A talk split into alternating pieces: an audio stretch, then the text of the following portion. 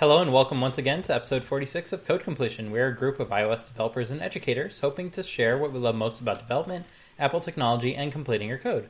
My name is Dimitri and I'll be your host once again for this episode, and I'm joined today by my fellow completionists, Spencer, Hey there. Fernando, Hello, hello. and Ben. Hey, hey.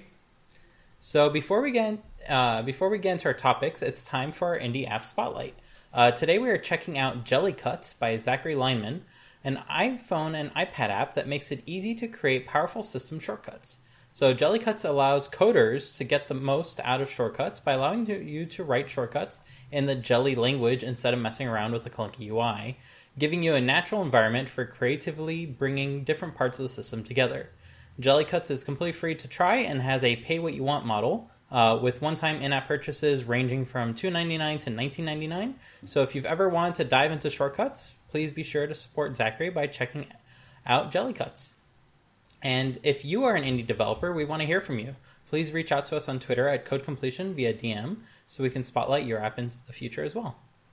So today we thought we'd do a bit of a deep dive on SwiftUI, sharing our experiences uh, with it along the way. And if I remember correctly, of the bunch of us, Fernando was actually the first to use SwiftUI for something, and specifically, uh, that something was writing the SwiftUI lesson we taught Lambda. Uh, so why don't you share your thoughts on SwiftUI?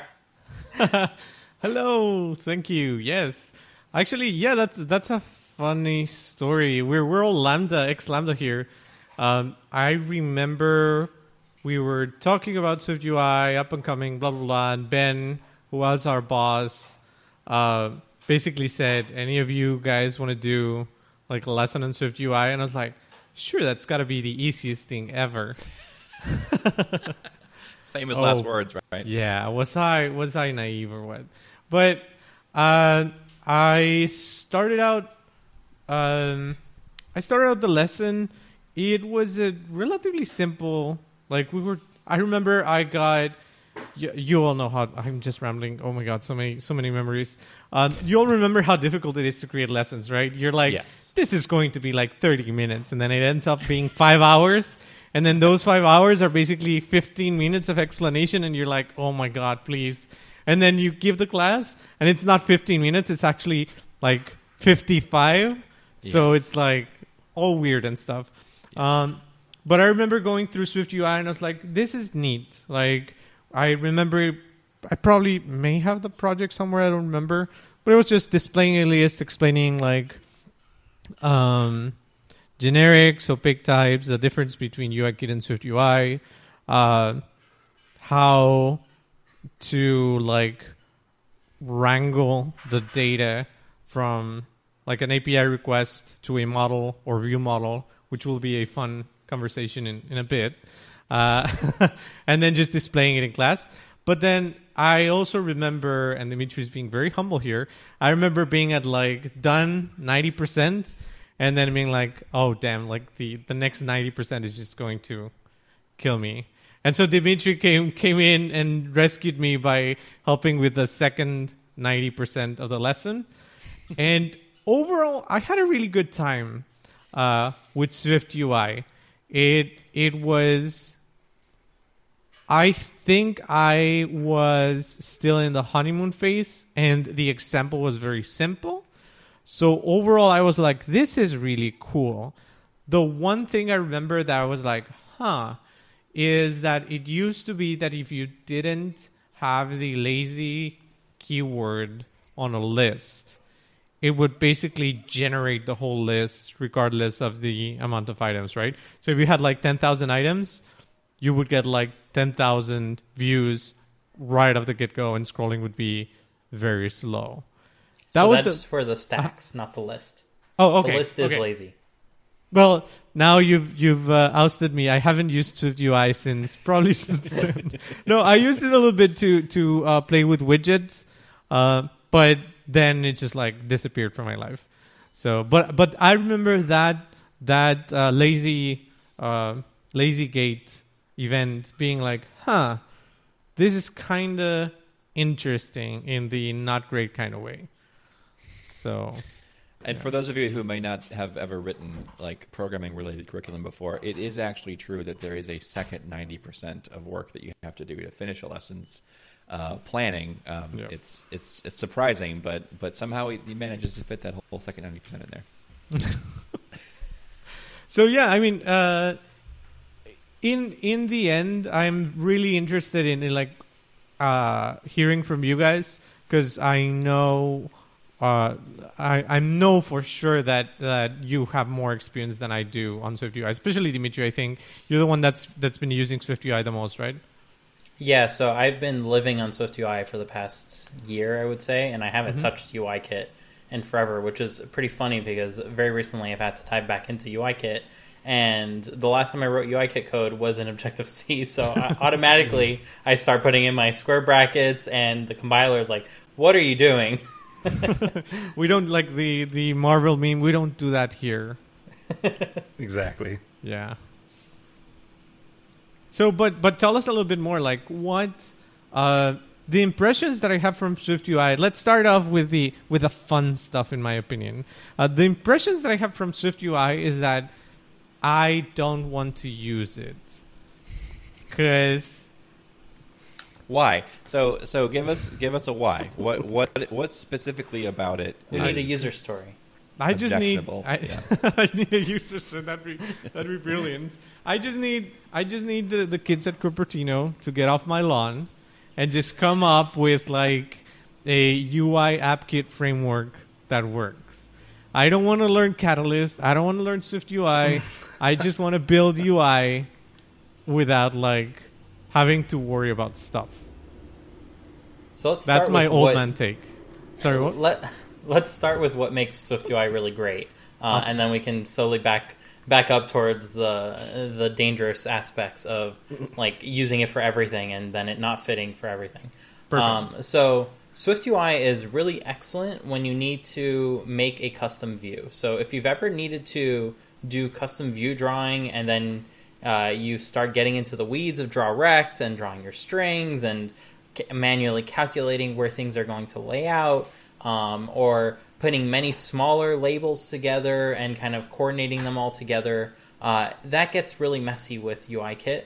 Uh, but it's really simple to do with uh, SwiftUI. Namely, uh, it gives you some very basic layout primitives, an H stack and a V stack, um, and there's no cost to nesting these as much as many times as you need to. Um, and that's really powerful because you can go ahead and visually see exactly what you're going to get as you're typing these uh, stacks out, uh, as you're modifying the spacing, as you're tweaking uh, the line height of one text element compared to another. You don't have to build and run to see, oh, one more pixel down. Oh, I guess it was half a pixel. Uh, and then you kind of do that over and over again. You don't have to do that iteration with the simulator or device. You can go ahead and do it directly in Xcode. Um, and oftentimes it doesn't have to recompile anything. It will just notice that you've changed the parameter on something and you can go ahead and see the result immediately. Um, so I think that's where SwiftUI really, really excels um, is those small, very isolated components uh, that you can go ahead and reuse perhaps everywhere, not only on the iOS side, but if you have a Mac app on the Mac side, on tvOS, on the watch, in the widgets, um, you can go ahead and reuse a lot of those components that are very simple and boiled down. Um, and it's it's a pretty good solution and pretty good replacement uh, for Interface Builder in that aspect. I, I I will say that I have seen a ton of like GIFs, tutorials, and, and just videos of like people building some like insanely complex UI on Swift UI, and and the constant feeling that I get when I watch one of those videos or, or images is like, how are they doing it? Because I I envision trying to do it on a UI kit or app kit, and it's like, whoa, that would take me like a, a ton of time to just build that. So I can see con- that. As a concrete example, I spent the better part of the last year in SwiftUI as well, Mhm. um, and I just actually was building a lesson for a little class that I'm teaching for Underdog Devs, um, uh, which is an organization that Fernando and I are involved with, um, an iOS lesson, and we're doing it in UIKit, and so I haven't touched UIKit in quite a long time, uh, and so I'm building this little lesson, and and I'm just trying to design a custom cell uh, in a table view, nothing nothing too fancy. Um, and I'm doing it, and I'm like, oh yeah, so I have to in like so I, st- I start putting the stuff into the storyboard cell right, and then I start to kind of like add some rules, and then it gets all wonky, and then I get red warrant like errors all over the place, and then it's like you need to adjust your content hugging priority, and it's just like Yeah. I immediately just got so frustrated because it's like, oh yeah, this is this was my whole life. I mean, it still is basically as an iOS dev if you're building UIKit stuff. Like this is this is how this is, right? If you're if you're in this world, and comparing that to a personal app that I've been working on recently. Um, based on some designs that a friend of mine who I'm working with, who's a designer, like he's built the Figma, and then I'm implementing that Figma in code, and I, we're doing the app in Swift UI, and uh, and I built I built the entire cell that we need to display all the content we want to display, it, and it looks exactly like the Figma, and I did it in 15 minutes. I mean, it's it's once you get good at like like uh, Dimitri said, like the H stacks, the V stacks, right, the Z stacks, knowing how to arrange your content and group it together in a hierarchy that makes sense. Um, that part of Swift UI is amazing, and I think blows the doors off of wh- whether it be you know storyboard based auto layout constraints, which are you know they have their pluses and their minuses, or if you're like no screw that, I'm not going to do anything in the storyboard, I'm going to do it all in code. The the code based auto layout constraints are you know they're different and they have their own pros and cons, but they don't hold a candle to to what you can accomplish with some H stacks and some V stacks and and some quick modifiers and and like for example taking a cell and putting a putting a colored stroke around the cell, and the cell itself has uh, has rounded corners. Like doing that in UIKit would take forever, and doing it in in Swift UI is three lines of code and it's done. And and like Dimitri said, you get to see it immediately when the preview works, which is not all the time, but it's getting better. Um, you get to see it immediately as you do it, uh, and and your ability to kind of I would say the downside is that is that you don't have you you don't have that visual of the structure as much as you do in a storyboard. So you have to like Mhm. kind of the matrix. You have to like read the read the view code and visualize it in your head while also you know getting to see the finished product in the preview, but going like, well, how did these things fit together? That is something that you can kind of inspect in the storyboard, and you can't really do that very easily because it's all just in code. Um, but in general, I would say for speed and and particularly like prototyping, you there's you you can't prototype any faster on any Apple platform than you can in Swift UI. It's it's stunning how fast you can put something together and not only does it look halfway decent, it looks production ready. I mean, it's the the the prototype that you create can can be as fancy and as sort of production looking as you, as you want it to be without really a whole lot of extra work. So, in that one regard, I would say that Swift UI is is a thousand times better than than the way that we used to do it with UIKit. Can- and I'm sure we'll get into the downsides, but when you're running when you're running uh, the app, uh, Yeah. you can actually stop and view the view hierarchy and, and check out Yes. the view hierarchy, right?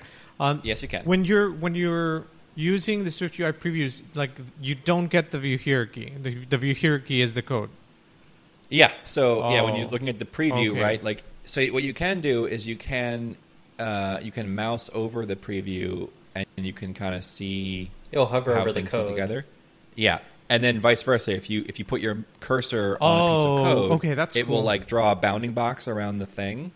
Mm-hmm. Um, so that's nice, but you don't get you, you, the hierarchy that you're talking about. You don't really get. That's what I was saying. Is like Mhm. you kind of have to sort of have that scaffolding in your brain rather Mhm. than you know like with auto layout in the storyboard you can click on a view and then you can go look at its list and you can like mouse over them and they show you literally all of the constraints Yep. and where they are Yep. and all that right you don't really get that with with uh, swift ui um, so that is a downside but uh, and then i would also say the inspector the view inspector you're talking about because what it really is doing is it's grafting all of this onto Swift UI or sorry UIKit components. You end up with like Right. a whole bunch of container views and other things Oh. that are like a bunch of intermediary things that you didn't build but that are still there to make it work. So even that is not as it's not as useful as as that same inspector was uh, in UIKit. Just because you're like, what is this 15 layers of stuff that I didn't write? Right? You can basically just ignore it, but the downside is it just it creates a lot more stuff you have to kind of sift through to get to the pieces that matter to you. Um, but I have found, uh, and you know, maybe this is because I'm not creating things complicated enough, but like I have found that I don't actually need to do as much of that kind of like runtime inspection of the view hierarchy with SwiftUI because uh, because of that instant feedback that we're getting, right, where you type code and again, if it works, in theory, it's showing you the preview immediately as you type it.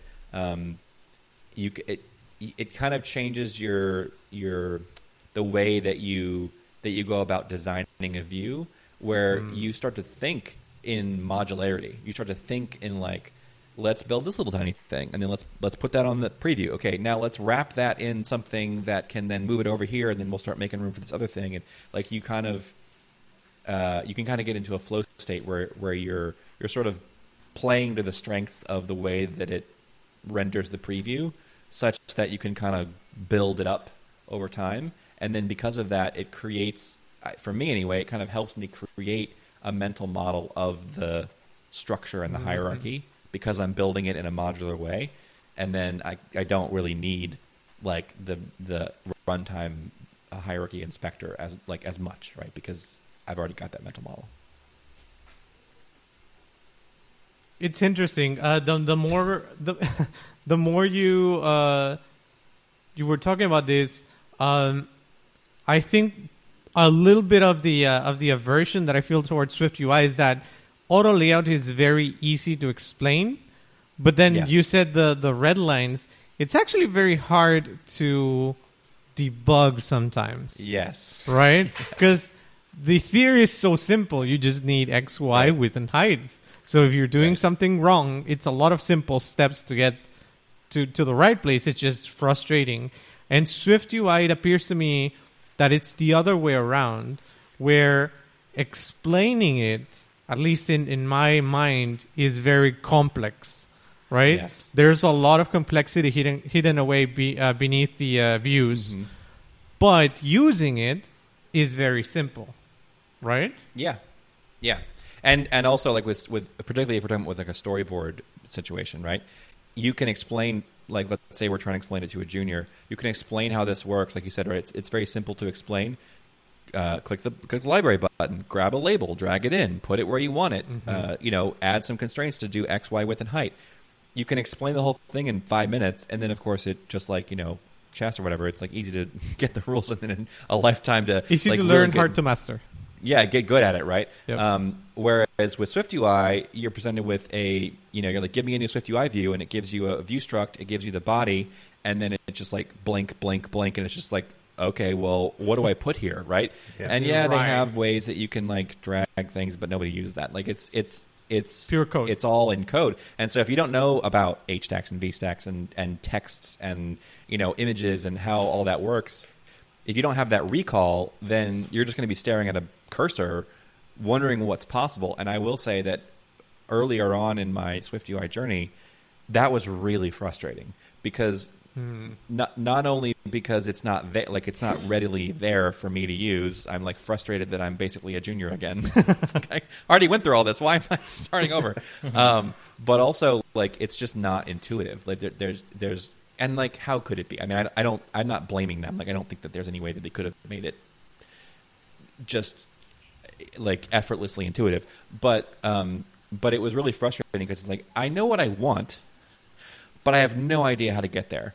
Um, whereas with I feel like with the storyboard and UI kit, you can just pull up the library and be like, "Well, I want a table. I don't know, does this work?" And you just like grab a table and Drag drag, and it drop. in, and you're like, The power "Yeah." You just like right? You just mess around, and so whereas whereas what I'm doing a lot with Swift UI, I mean, even now is uh, like something that I want. I'm like, eh, how does this work?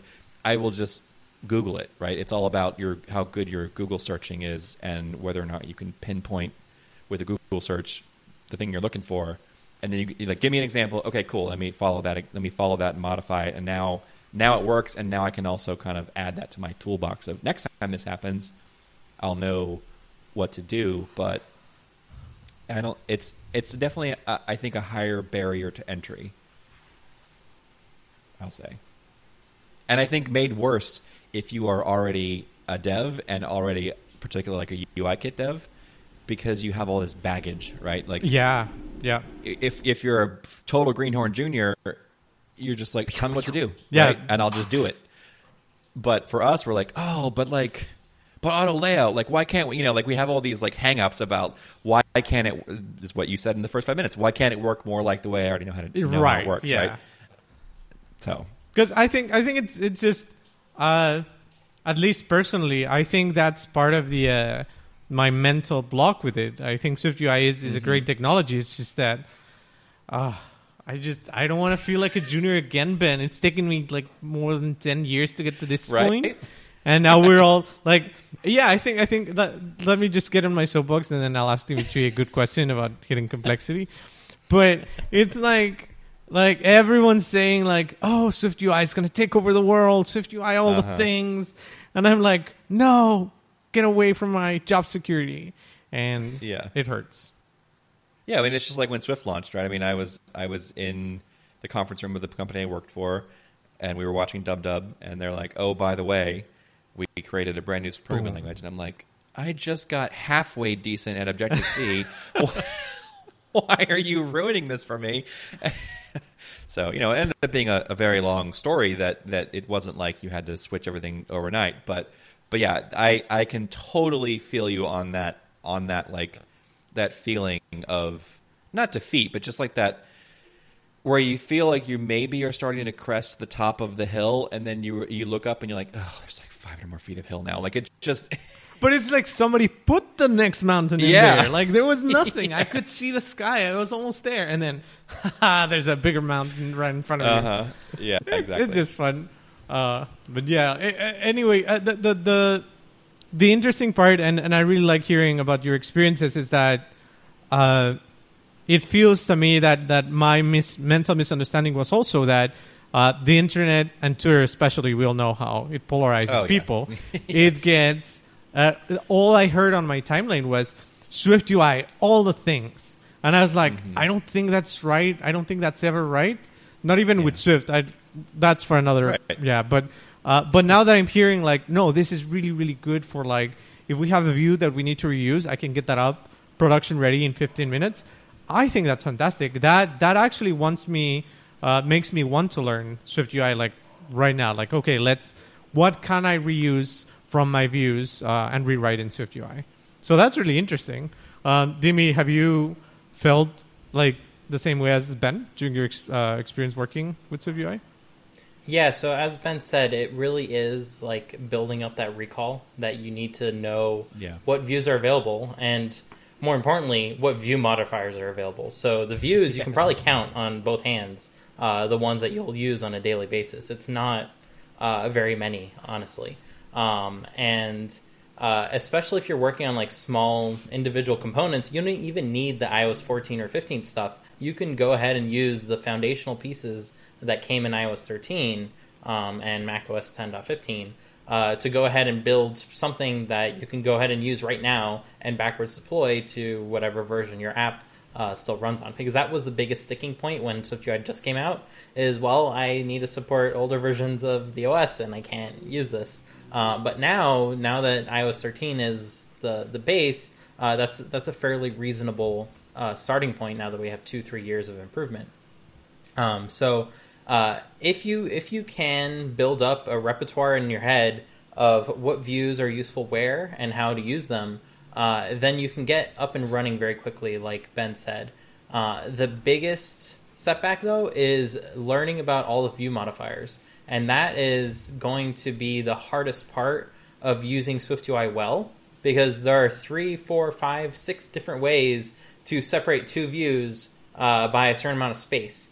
Um, some of them are better than others, and you're going to get much better code and much better re- legibility by using some methods over others.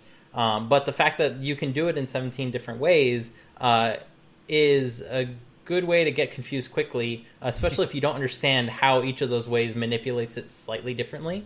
Like you can offset a view, you can put padding, you can put a spacer view, you can put spacing in your H Oh. stack. Like there's so many different ways that you can go ahead and manipulate this, um, and it can really be a gotcha. Like for instance, uh, a big one is if you put an image as your button label, uh, you'll notice that sometimes the button works and sometimes it doesn't. Can you guess why? I'm guessing the touch target on the button is inter- is like being It's- interrupted by the image No, it's the something? exact it's the exact image. So if you click on the black part of the Oh, image, right, that will yeah, activate the button. If you click on the empty part of the image, yeah, it won't, right. because that's Yeah. what you said. You said, "Hey, "Here's an image. This is my label for the button," uh, and it will do exactly that. Um, So you have to know. Okay, we need to put a content. Um, I forget what it's called. A content uh, something uh, Whatever, around it yeah. to to make the button have uh, a bigger a bigger presence uh, in terms of like a click area. Another way to do this is you can put a ton of padding around your image, and that will make your button very large. And then you can put negative padding on the outside of your button to actually make it lay out smaller. But that gives you some great benefits. For instance, you have a nice large touch target, uh, but the layout of your button will ha- have the same layout intrinsics of your image. So there are many little tricks like this that you're going to learn as you start using it, um, and it's impossible to like teach all of them if that makes any sense. Like you need to learn them on Mhm. Yep. like while you're running through these different uh, these different circumstances.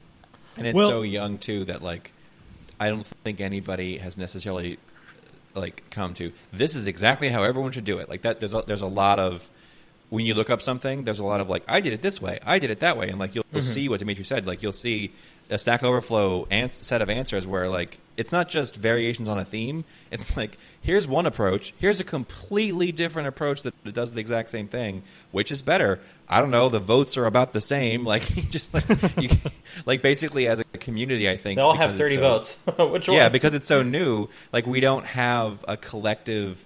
This is the best practice for a lot of these things, um, and I think that's that can also make it like extra frustrating because you you need to learn sort of the first principle of how to do a thing, and then you kind of also want like, okay, this works, but like, is this the right way to do it? And and it's not always clear.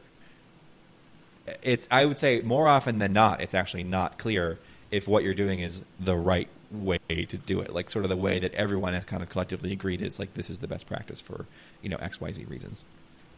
Yeah, you'll see no one suggests my method of doing the negative padding and the positive padding to like counterbalance never heard of that. the button because like no one is going to think about it. They just want their button to be in a place on the screen. You're not necessarily thinking about, oh, we al- also want the touch target to be large uh, for touch devices. That way it works really well. Um, and it's only because I ran into the issue where the images would sometimes not tap that I figured, oh, I can put padding in here and then I realized, oh, I can control the padding to control the touch target. Um, so it's it's really all about like figuring out how to like put these pieces together, and that's the missing piece because SwiftUI is so young uh, that there aren't really any best practices, like Ben said. Um, And this gets down to like trying to use SwiftUI in a more complex way as well. So we've talked about how like you can use it as a small component, uh, which I think all of us have done. Correct.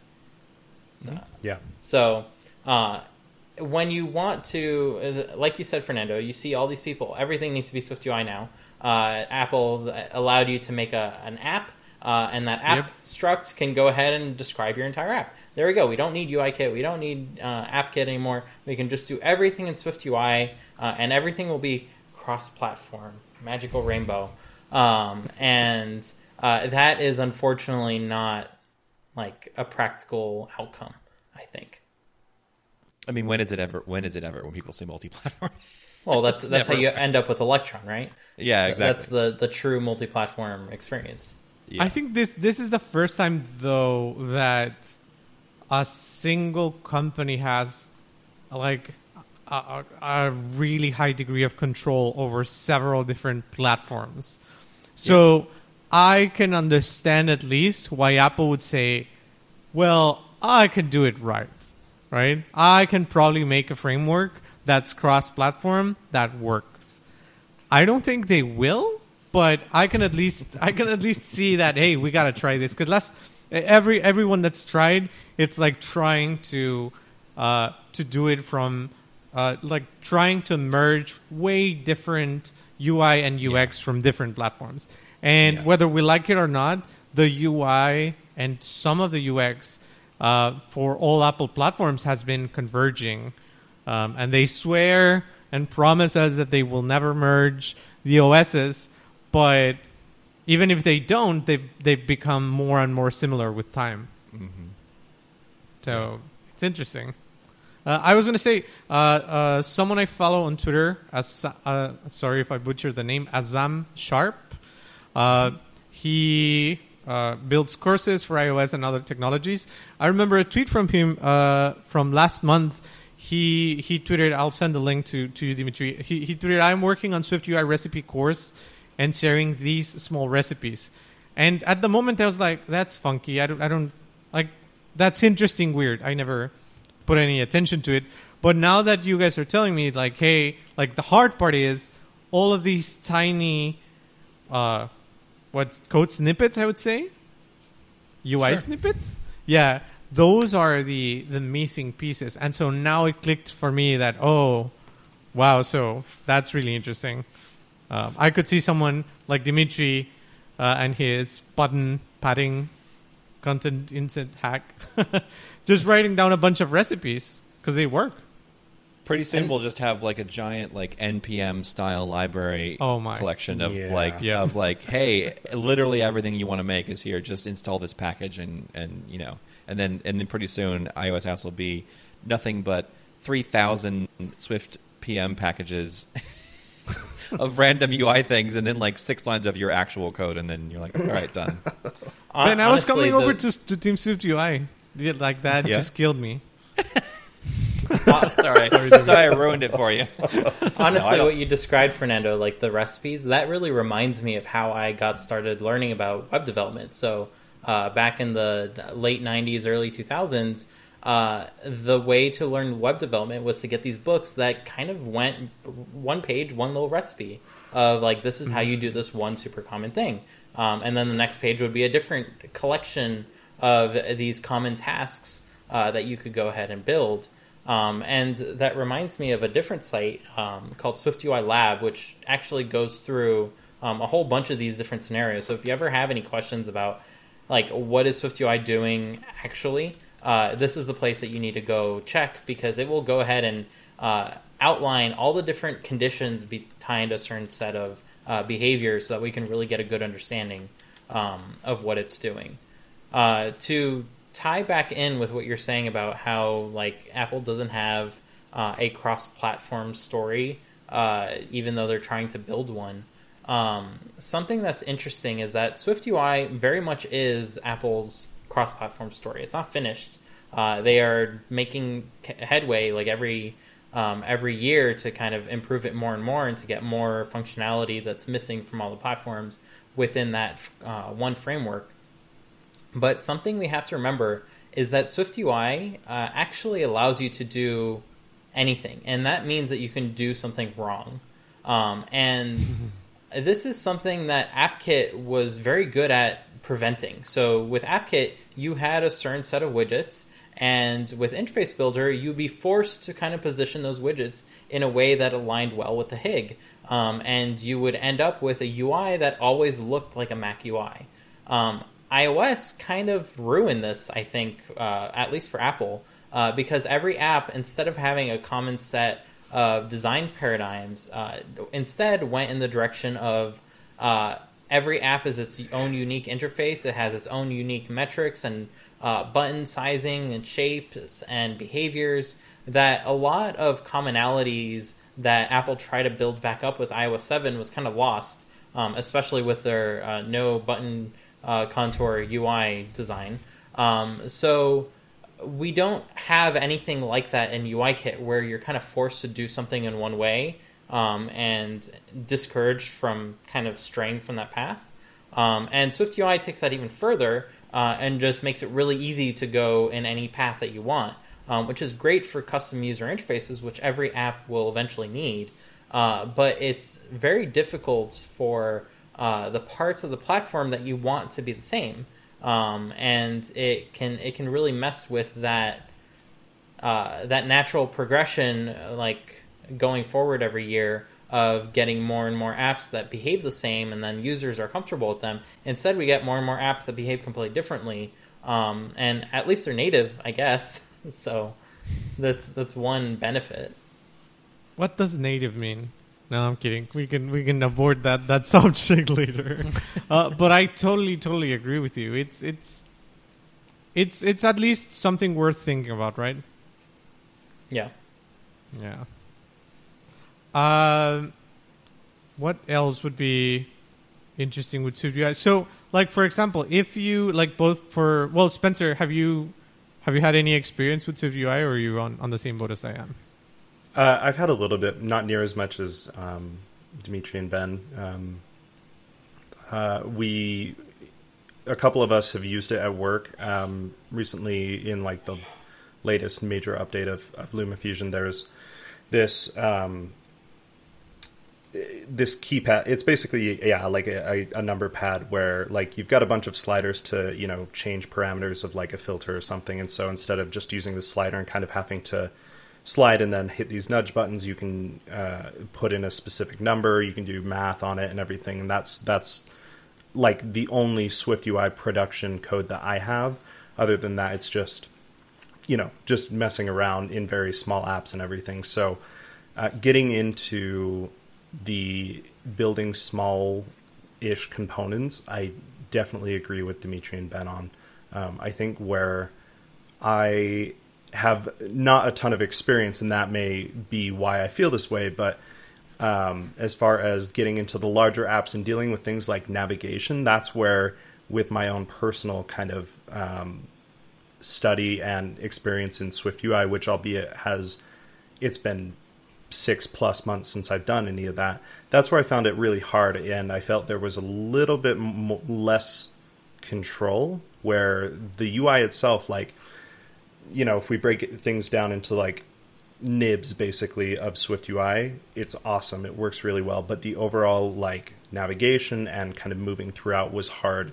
Um, to to get some things to work, you can present things as a sheet and everything, and you've got like your navigation view. But um, I had a hard time with that, and that's probably just due to my lack of experience with it, I suppose.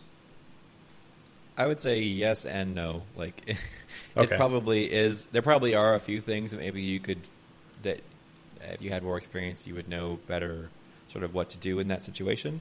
But I will also say that one of my, I you know, for one thing, I really want to hear Dimitri's rant about MVVM with SwiftUI. So we'll get to that hopefully in a minute. But but the other the other thing, so like the big frustration that I have, so we have a we have a production app that just went live in what's today the 9th uh, I think like the middle of August. I think is when it went live.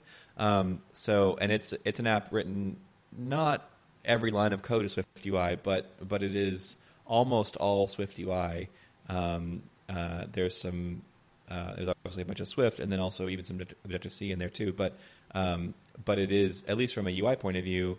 I'm trying to think if we have actually any UI kits. I think we have a few small UI kit things, but it is mostly Swift UI. It's a uh, tab-based application, um, and then the tabs uh, in some cases have nav stacks.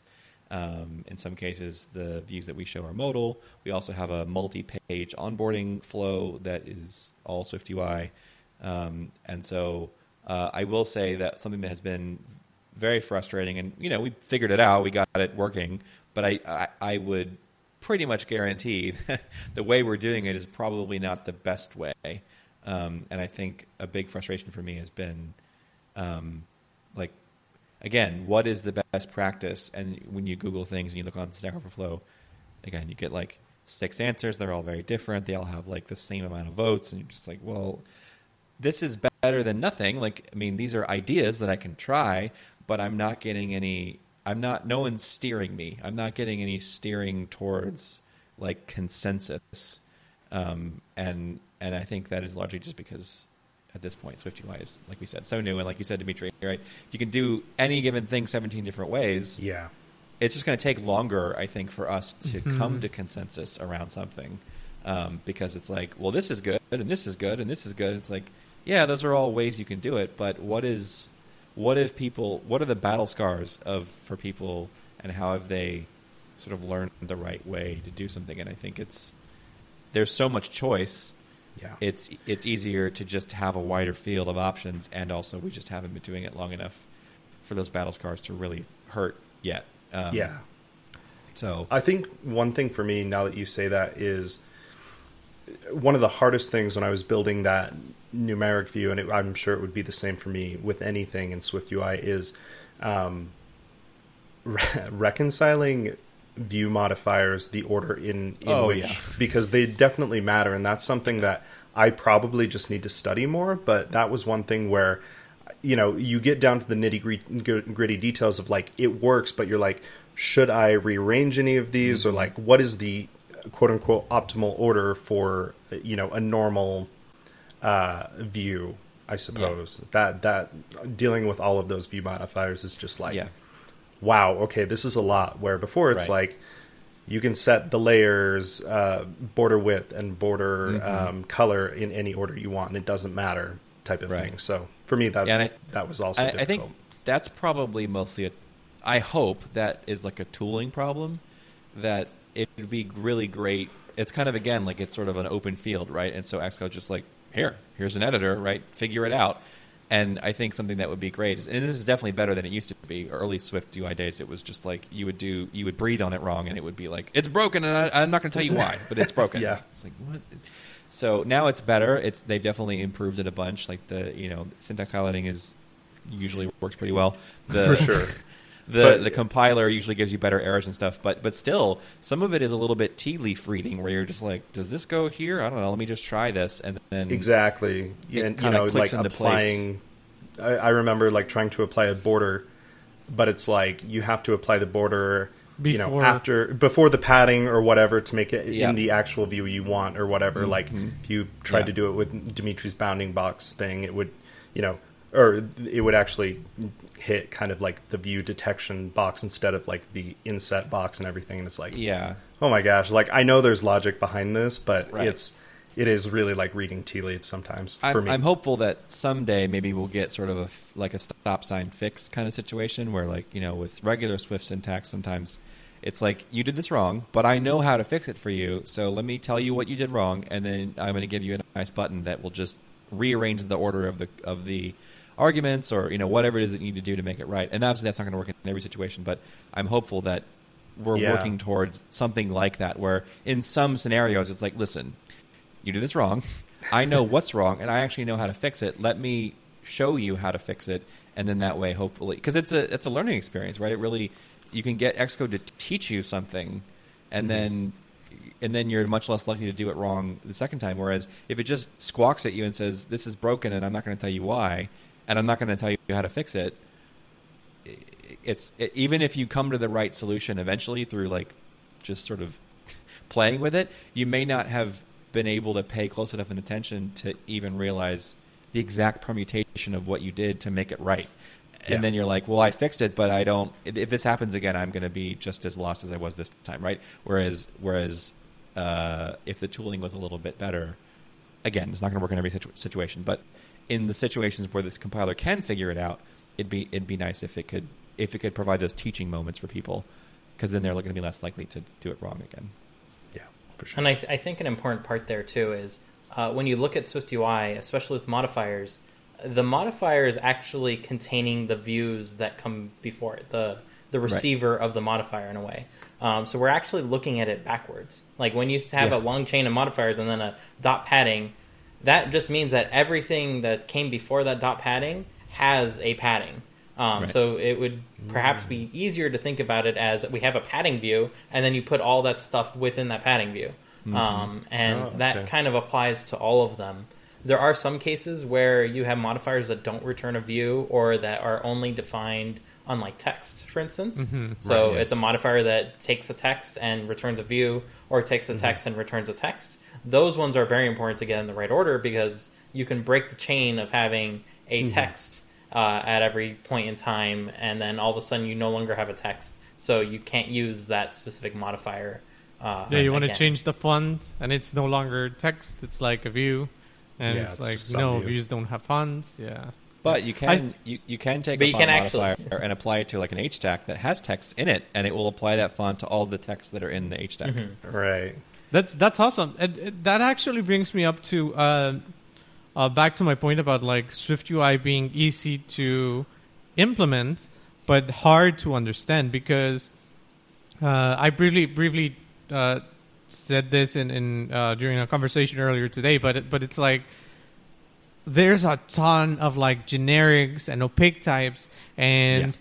magic that's basically Yes. going on behind the scenes, where it's like if you if like if you wanted to explain uh, the the example I, I gave in my newsletter earlier uh, was if if I wanted to explain a table view to a junior, it would be way easier and the concepts would be way simpler than if I had to explain uh, like a list uh, a complex a list of equal complexity in Swift UI.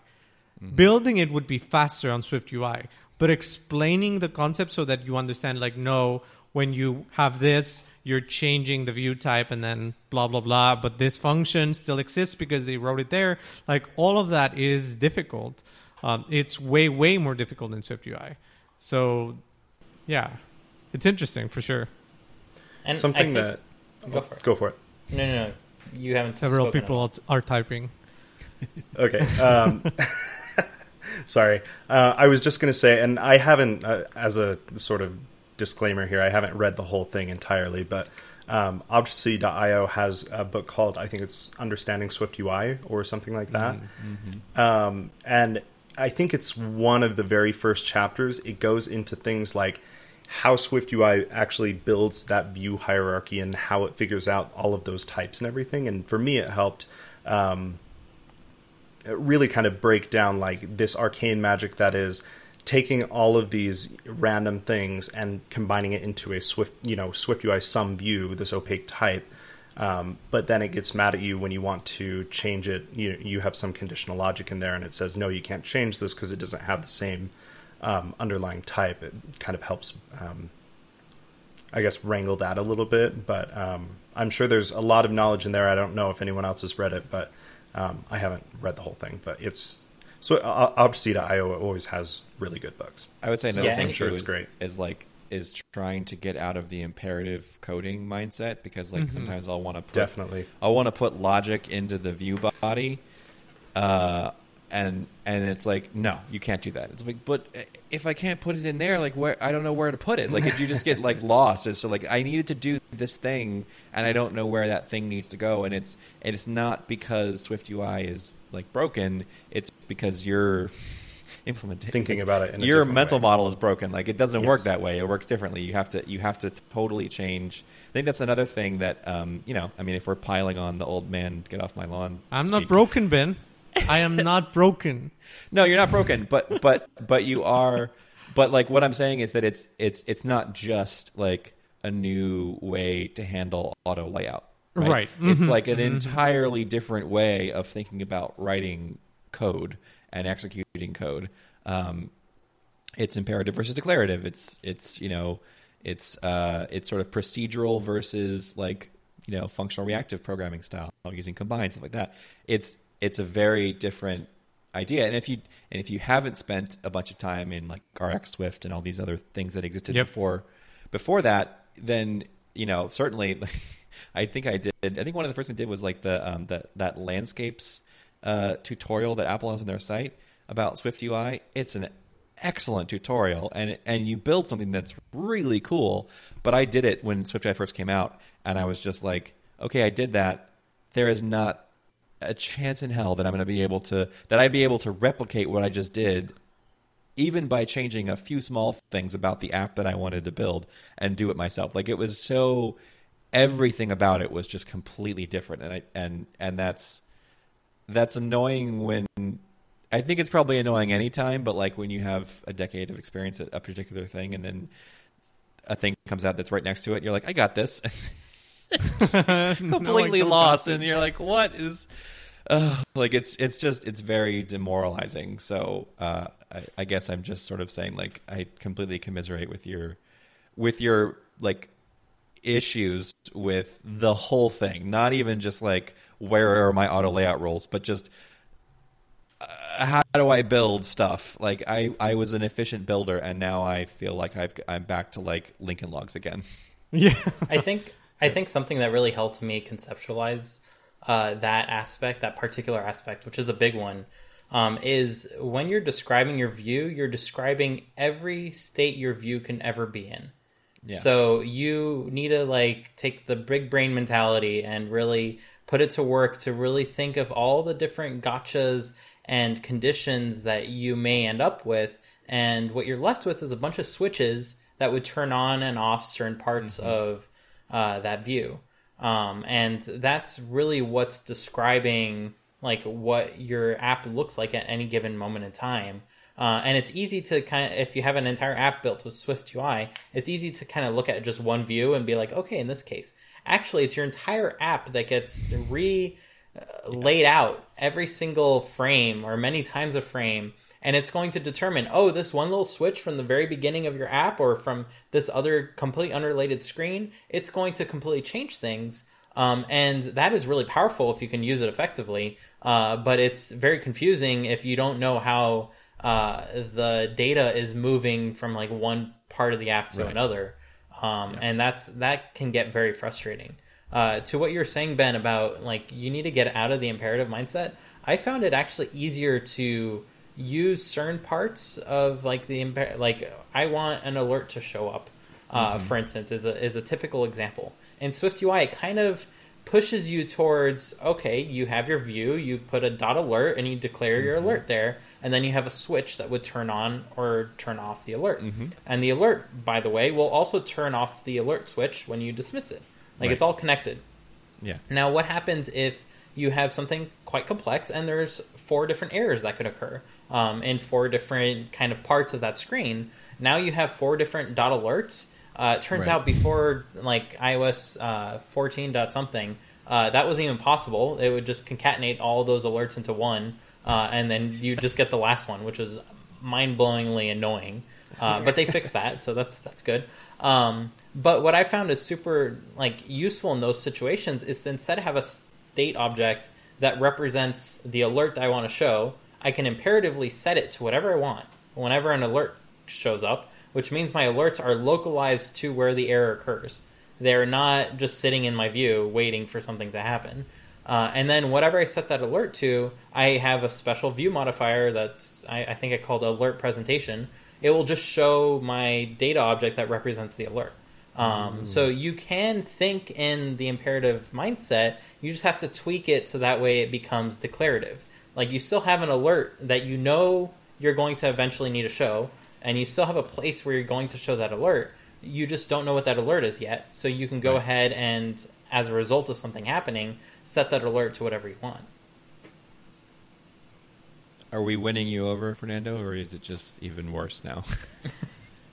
I, I I actually have, have one more question that I think I think is going to be uh, the decisive uh, question, which is both you, uh, Ben and Dimitri, have you guys have started like learned about Swift UI in apps that were brought from the ground up using Swift UI, or yes. So the one that I Yes. just described about it being released was a greenfield app at the beginning.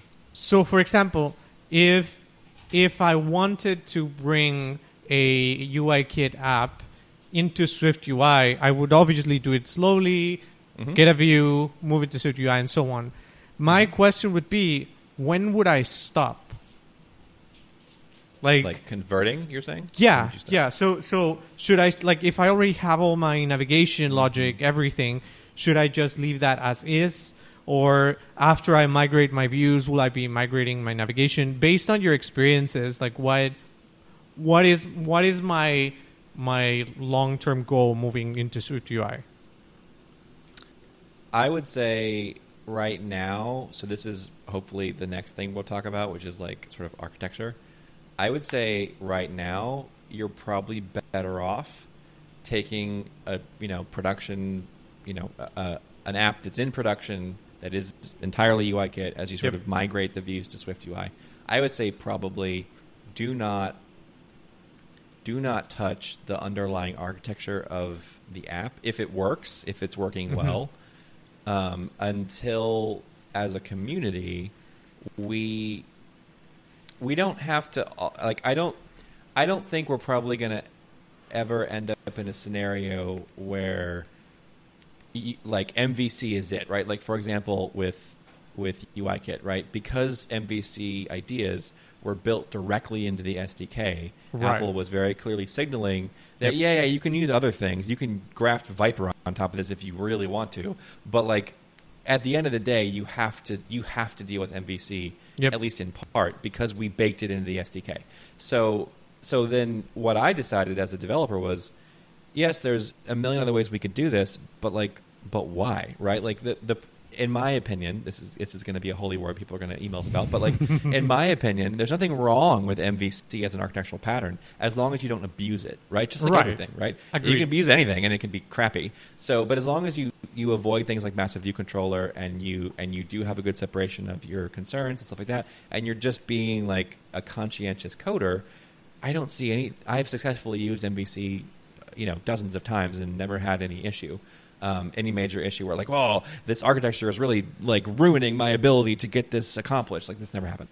So, uh, so that that's kind of to me that's that's the the message that we kind of heard from Apple, and that's what we all sort of collectively decided on. You know, barring all people who wanted to do a bunch of other things on the I'm going to say on the fringes. Um, don't email me. Uh, but like, but to, but with Swift UI, that isn't, in, in my opinion, that is not nearly as strongly communicated. A, a particular path is not being nearly as strongly communicated by Apple in the SDK that they've built for Swift UI as they did with UIKit and MVC. So, um, so I don't think we're probably going because of that. I don't think we're probably going to ever end up in a scenario where it's like 99% of the world who builds Swift UI apps uses MVC or insert some architecture here. Uh, and and then like the weird people use something else, right? Like I don't think that's going to happen because there's just we're starting out with a much wider field of possibility, and because there's no strong suggestion from the platform maker, I think a bunch of communities are going to like we're going to solidify around probably a few, but it's it's going to be it's going to be broader. So I say all of that to say that I probably wouldn't do a bunch of re-architecture of a of a UI kit to Swift UI conversion app until again, if your architecture is working for you, then that's great. If it Right, sucks, uh-huh. then th- you change it anyway. But if it's working for you, keep it until at least two or three or four camps kind of emerge in the Swift UI world where it's like this lots and lots and lots and lots and lots of people are successfully uh, you know delivering production quality apps of, vari- of a variety of complexities using this specific implementation and architecture and it's fantastic and you should use it too right like until that's the case i probably would just leave that part of the app alone um, because you know the whole the old um, the old adage of like don't basically If never broke. ne- yeah, if it ain't broken, like never rewrite your your your software. Like it's ne- like it's never it's never a good time to to re-architect your entire application, particularly if it's in production. I mean, I think that adage is definitely not always true, but but uh, but if it's Isn't working M- well, right? Like why? But isn't MVVM the answer, Ben? Now you're just goading Dimitri. Which I gotta say, I'm, I'm totally in favor of. That's fine. But no, I'm genuinely curious. I think I think what you said was very, very. Uh, it made a lot of sense to me. Like, just Okay. keep going until you reach the architecture, and then stop and Yeah. wait and see. Yeah. But uh, I've been hearing like I I don't remember who uh, on Twitter was saying like MVVM is just like it's a perfect fit for Yeah. UI. And, And I, I, have to take that at face value because I have Right. no experience with Swift So And I'm more than happy to hear. Yeah. and I will say, as somebody who's been using it for like a year, um, I heard early on that you know Apple was even kind of lightly signaling that that's what they wanted you to use. They weren't. It wasn't as heavy-handed as, as MVC and UIKit, but it was kind of in there. And as somebody who had never seriously used MVVM as an architecture and didn't know anything about FRP, right, like combined sort of RX Swift style uh, programming. Hadn't done declarative style stuff before. I mean, I was very much in the MVC imperative, object oriented protocol programming type of sort of world of of of building apps, iOS apps. So. Um, so yeah, so I was like, okay, sure. Like if if that's what they want, I'll just learn that. That's great. Like it's I I was happy to hear that something was kind of the thing that people should use. And Right. then I actually started using Swift UI, and then I started to learn the declarative style, the you know the combined sort of ideas of publishers and stuff, and then and kind of you know, changing over from the app delegate to like the app structure and like sort of the whole new way of building apps. And I realized like, oh no, it's not nearly as clear. It's it there. I don't think that Apple's signaling as strongly as some may have early s- Mm. suggested that they were. That MVVM is the right answer. And then I will also say that I have been on a personal crusade over the last like three months trying to so like we for example in the in the production app that i manage at work we actually implemented something called um, the swift composable architecture by the point free guys into uh, into a part of the application we the idea was going to make it was going to have it be where the entire app was going to be run off the tca but uh, we built a piece of it and then uh, and then we realized that it, we didn't know it as well as we thought we did, um, and uh, and so we decided not to let it get into other parts of the app. Um, and it's now basically relegated to one portion, and we've gotten our hands wrapped around it now, and it, it makes sense now. But but but I I also don't know that it's the choice, the right answer. Um, and for those who don't know, it's sort of uh, I'm going to gloss over most of it, but it's like basically Redux ish. Like if you're if you're familiar with how Redux works on on uh, as a like a React sort of uh, front end JavaScript kind of uh, architecture, it's similar to that. Um, it takes some of those same ideas. So that was I, I think if you had a lot more practice, it might make more sense. Uh, but it's really, in my opinion, really obtuse and really hard to learn and learning everything else on top of that is it's just like a, it's too much. Um, so then I was like, okay, well maybe MVVM is the answer, like just straight, regular, plain, vanilla MVVM. And then maybe, but then it's like, well, but how do you handle navigation and like passing data around, and what if you're involving core data and like you know, I mean, and Apple's like, oh, just just use a property wrapper to connect your core data, you know, fetch request right into your Swift UI view, and it's like that doesn't seem right based on everybody that has said that you know you should separate your concerns. But then it's like, but if you don't do that, then now you're like rebuilding. You know, you're starting from the first brick of the pyramid to like to, to construct a solution. And so, eh, sort of bottom line is that I've tried straight MVVM. I've tried MVVM plus uh, like a state machine, a finite state machine design for the view state. I've tried uh, the TCA. I've tried. Um, I, I watched some part of a video and then I just couldn't get through the rest of it because I was like, I don't think this is gonna be right. But somebody wrote, somebody did a video about uh, taking the Elm architecture ideas from Elm and bringing it to Swift. And I, I just, I, I was like, this is a lot like what I've already seen, and I don't think it's going to work. And for me, and like, I just, I, I said, never mind. Uh, but basically, bottom line is, I've looked at like six different uh, in some ways similar and in other ways very different sort of archi- architectural and organizational styles for for building a cohesive uh, Swift UI app. And I gotta say, I'm pretty unimpressed with all of them. Like, and I think the primary reason for that is because you know I'm pretty new to this kind of programming um, and Swift UI and stuff, and then uh, and so I don't have a bunch of like my my my sniff test isn't very good yet, right? Like I don't, I just like this sounds good, and I just try it, and it's like oh, it has all these problems. And then the second thing is, and this is my gripe as an educator, is that like there are not there are there are very few resources that I found where the the approach that they describe is then shown to you with a non-trivial example, Right. and you're like, this is We've been hearing that since Lambda. this is great when it's when it's like three views and they're all just displaying text and there's nothing coming from the internet and there's no core data and there's no like this is fantastic when that's the situation.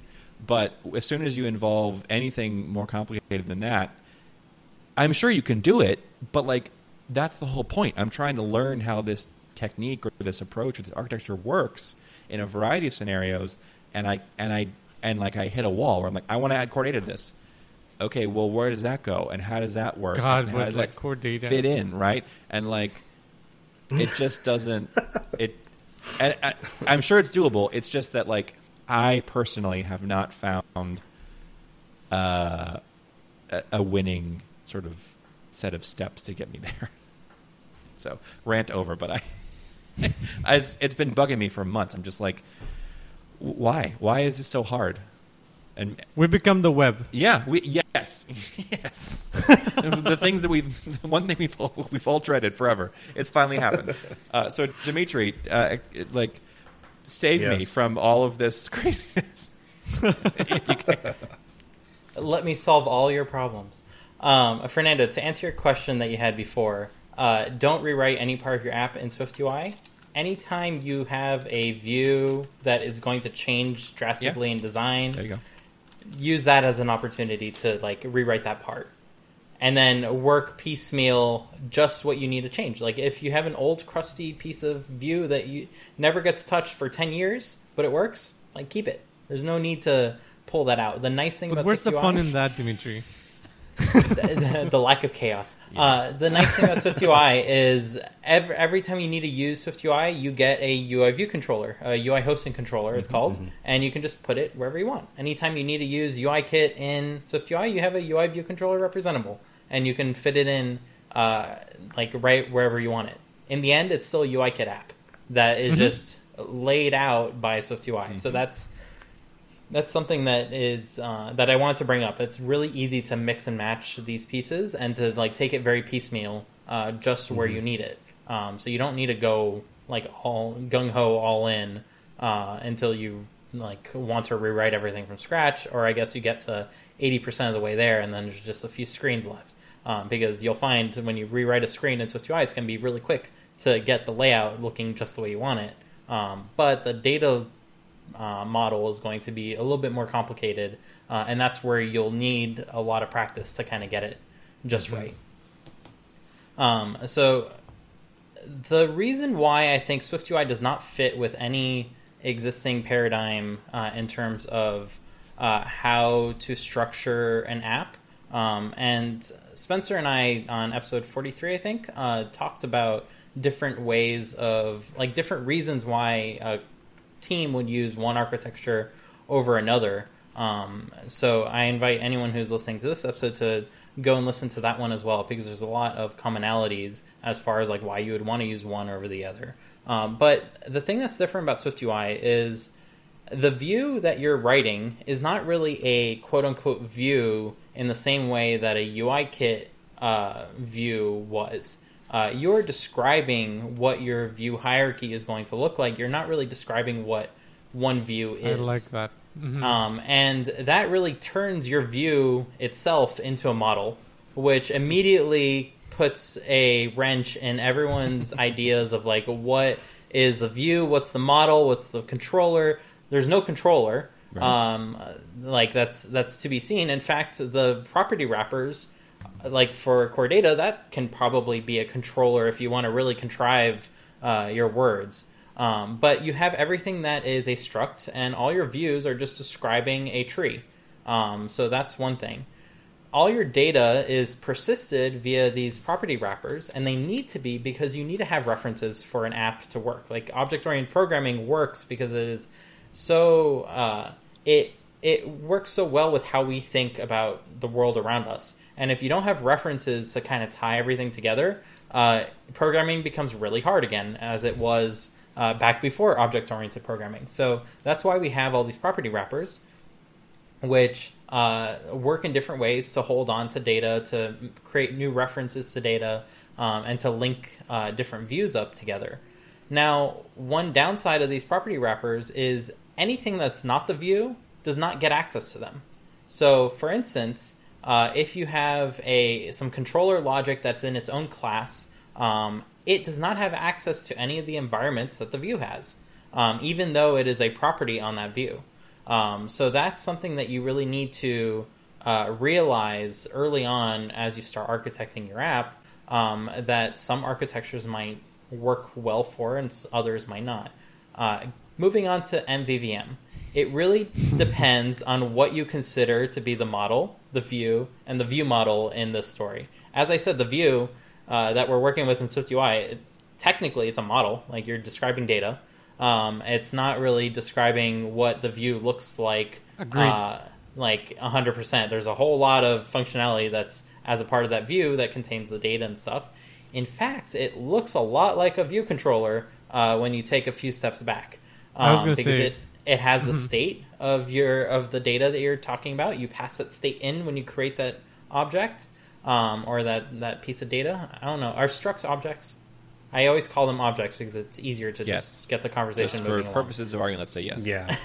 Okay, thank you. An enum is an object. A struct is an object. A class instantiation is an object.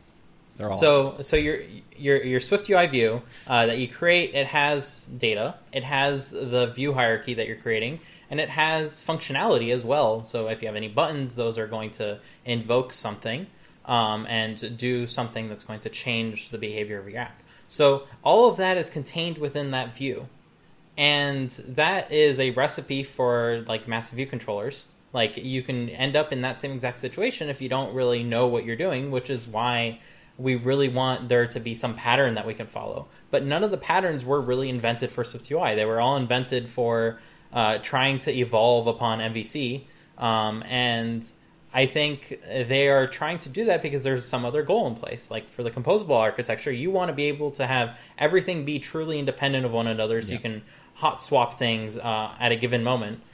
Most apps don't need to do this. right. Like for all intents and purposes, you don't need to hot swap your views on a given moment unless you have a team of 500 people that are all working on different parts and you want to be able to like experiment and see different uh, things as they work. Um, so if you don't need that functionality, there's no point going in that direction, adding all that complexity uh, because you're just gonna balloon the mental map that you need to have of your project. Um, and that oftentimes, if you're a small team, just makes it super complicated. Um, in MVVM's case, SwiftUI seemed like it was using that because you'd have your view, you'd have a state object, and you'd have a view model. Now, if that view model is just a model, it's not doing any business logic, it just has some data that it's holding onto, then that great that's that works great. You have a model, view, and a view model, um, and your view model is kind of transforming your model into something that the view is going to be happy with. As soon as you add functionality to that view model, that's when it gets really complicated because now all of a sudden that view model, hey, it would be really nice for it to know what the environment that the view was uh, working with was or what those uh, initial arguments that were passed in were. But you can't actually pass it to that view model because those, like, they're not created at the same time. That state object thing is very special and it's not actually created when your view is created.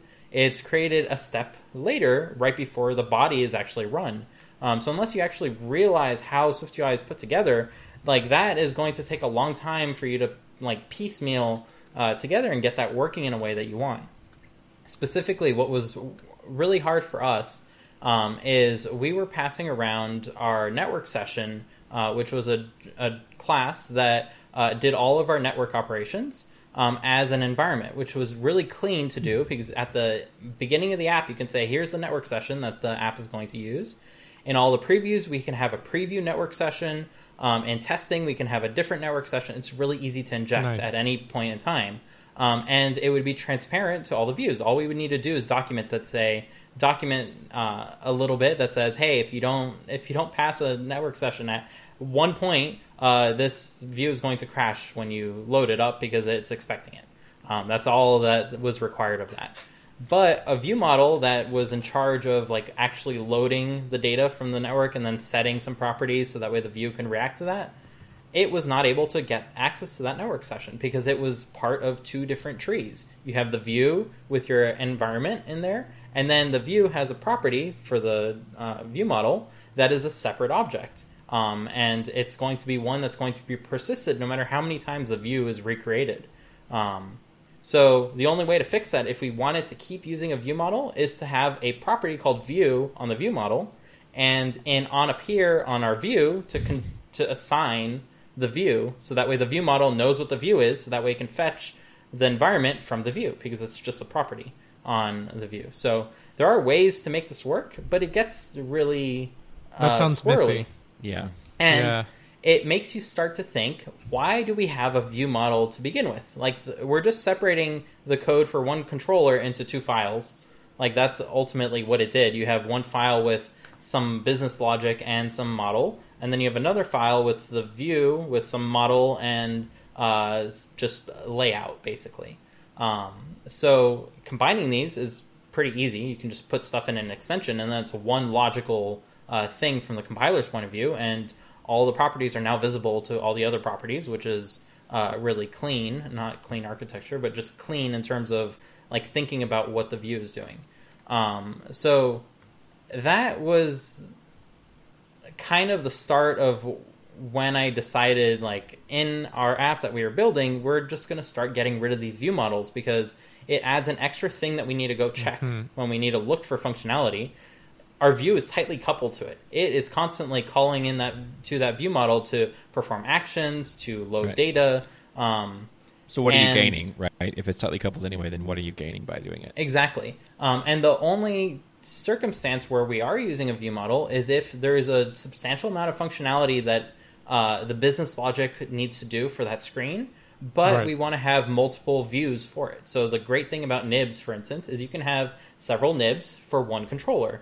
So that one controller can look very different in different circumstances, and you can do the same thing in SwiftUI if you use a view model, for instance. So that view model or coordinator or whatever you want to call it that has all the business logic, it can just have a bunch of properties that your view, whatever custom view you want, can just go ahead and reconfigure its internal hierarchy, but still have the same data that's working in the same way. That's a very useful use of a view model.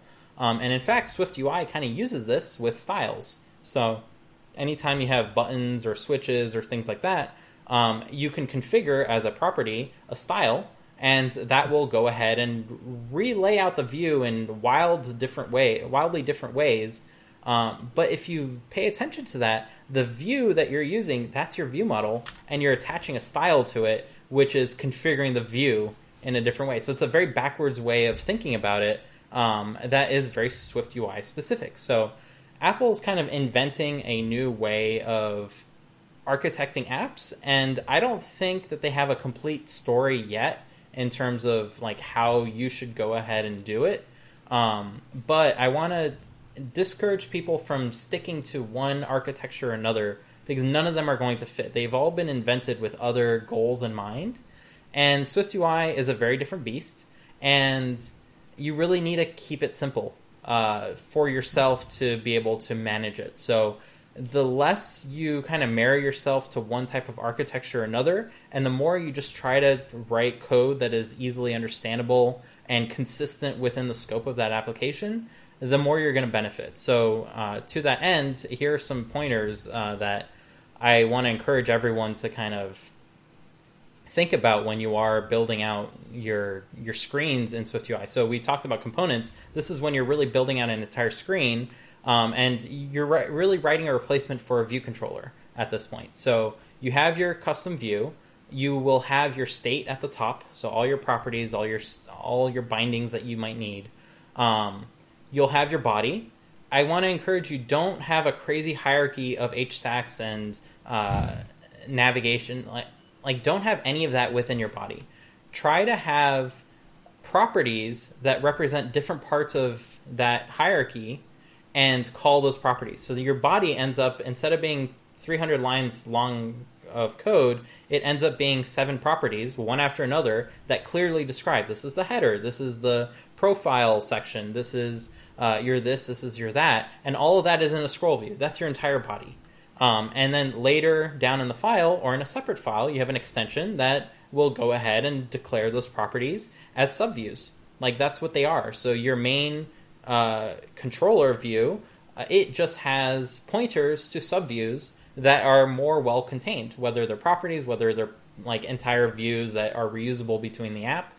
Like if you don't need to reuse it, don't make it into its cus- a custom view with its own state. Like let it share the state with the rest of the thing. Right, Um, agreed. simplify your process. Right.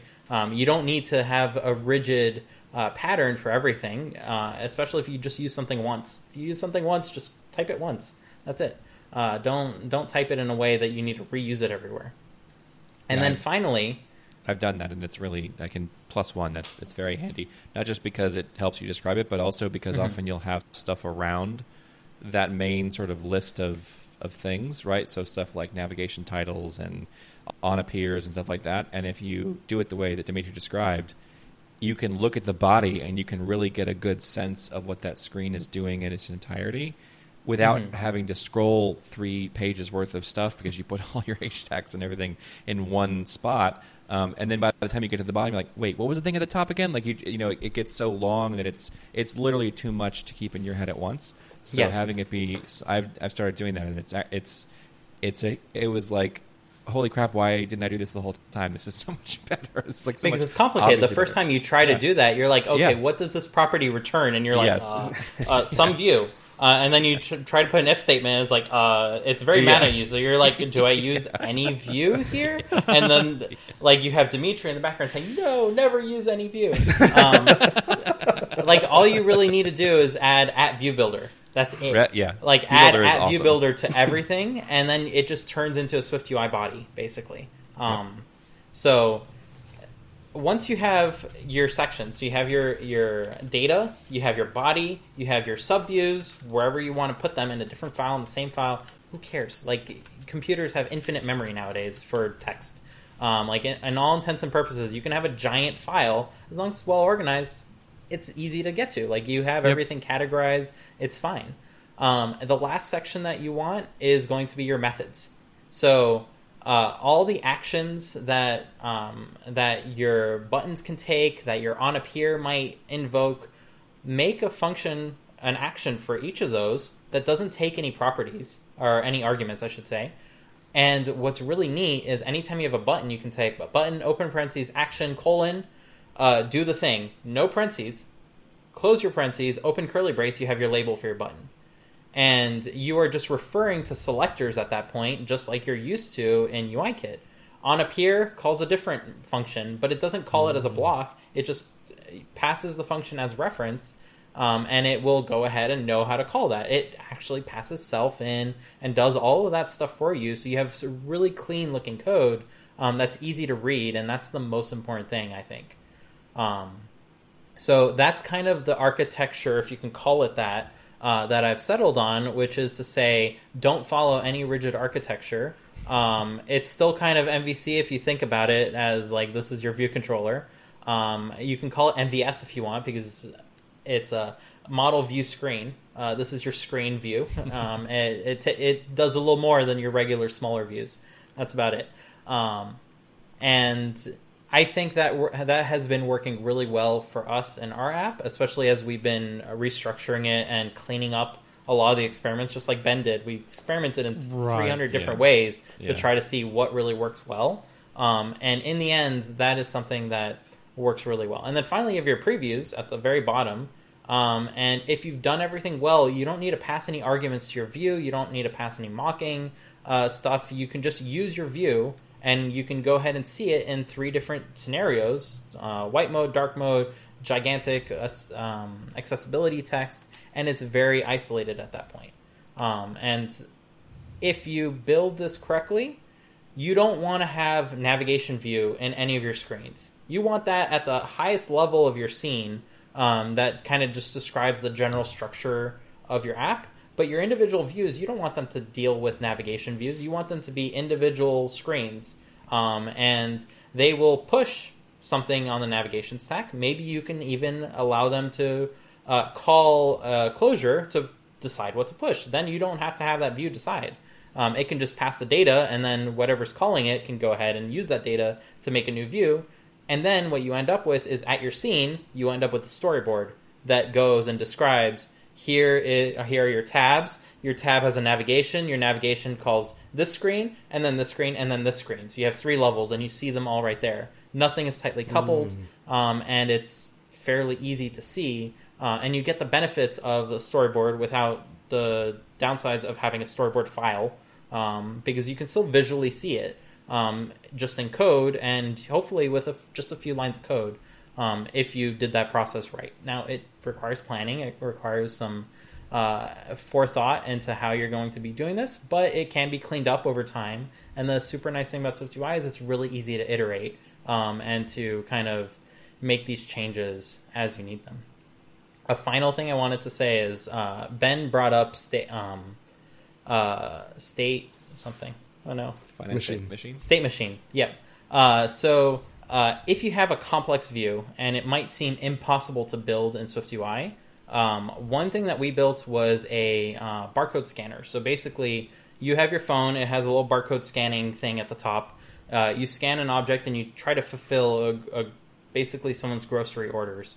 Um, like you get three apples, you get uh, two boxes of Oreos, three cans of Coke, um, yada, yada, yada.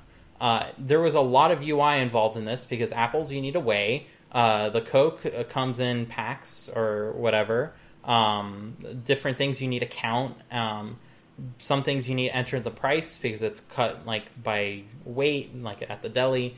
So there's a ton of different UI here, um, and different things required a different sequence of events. What we basically did is we have a giant enum with that describes all of these different situations, um, and the enum is actually pretty simple. It has like you start, uh, you're in the process of scanning, and then it's done.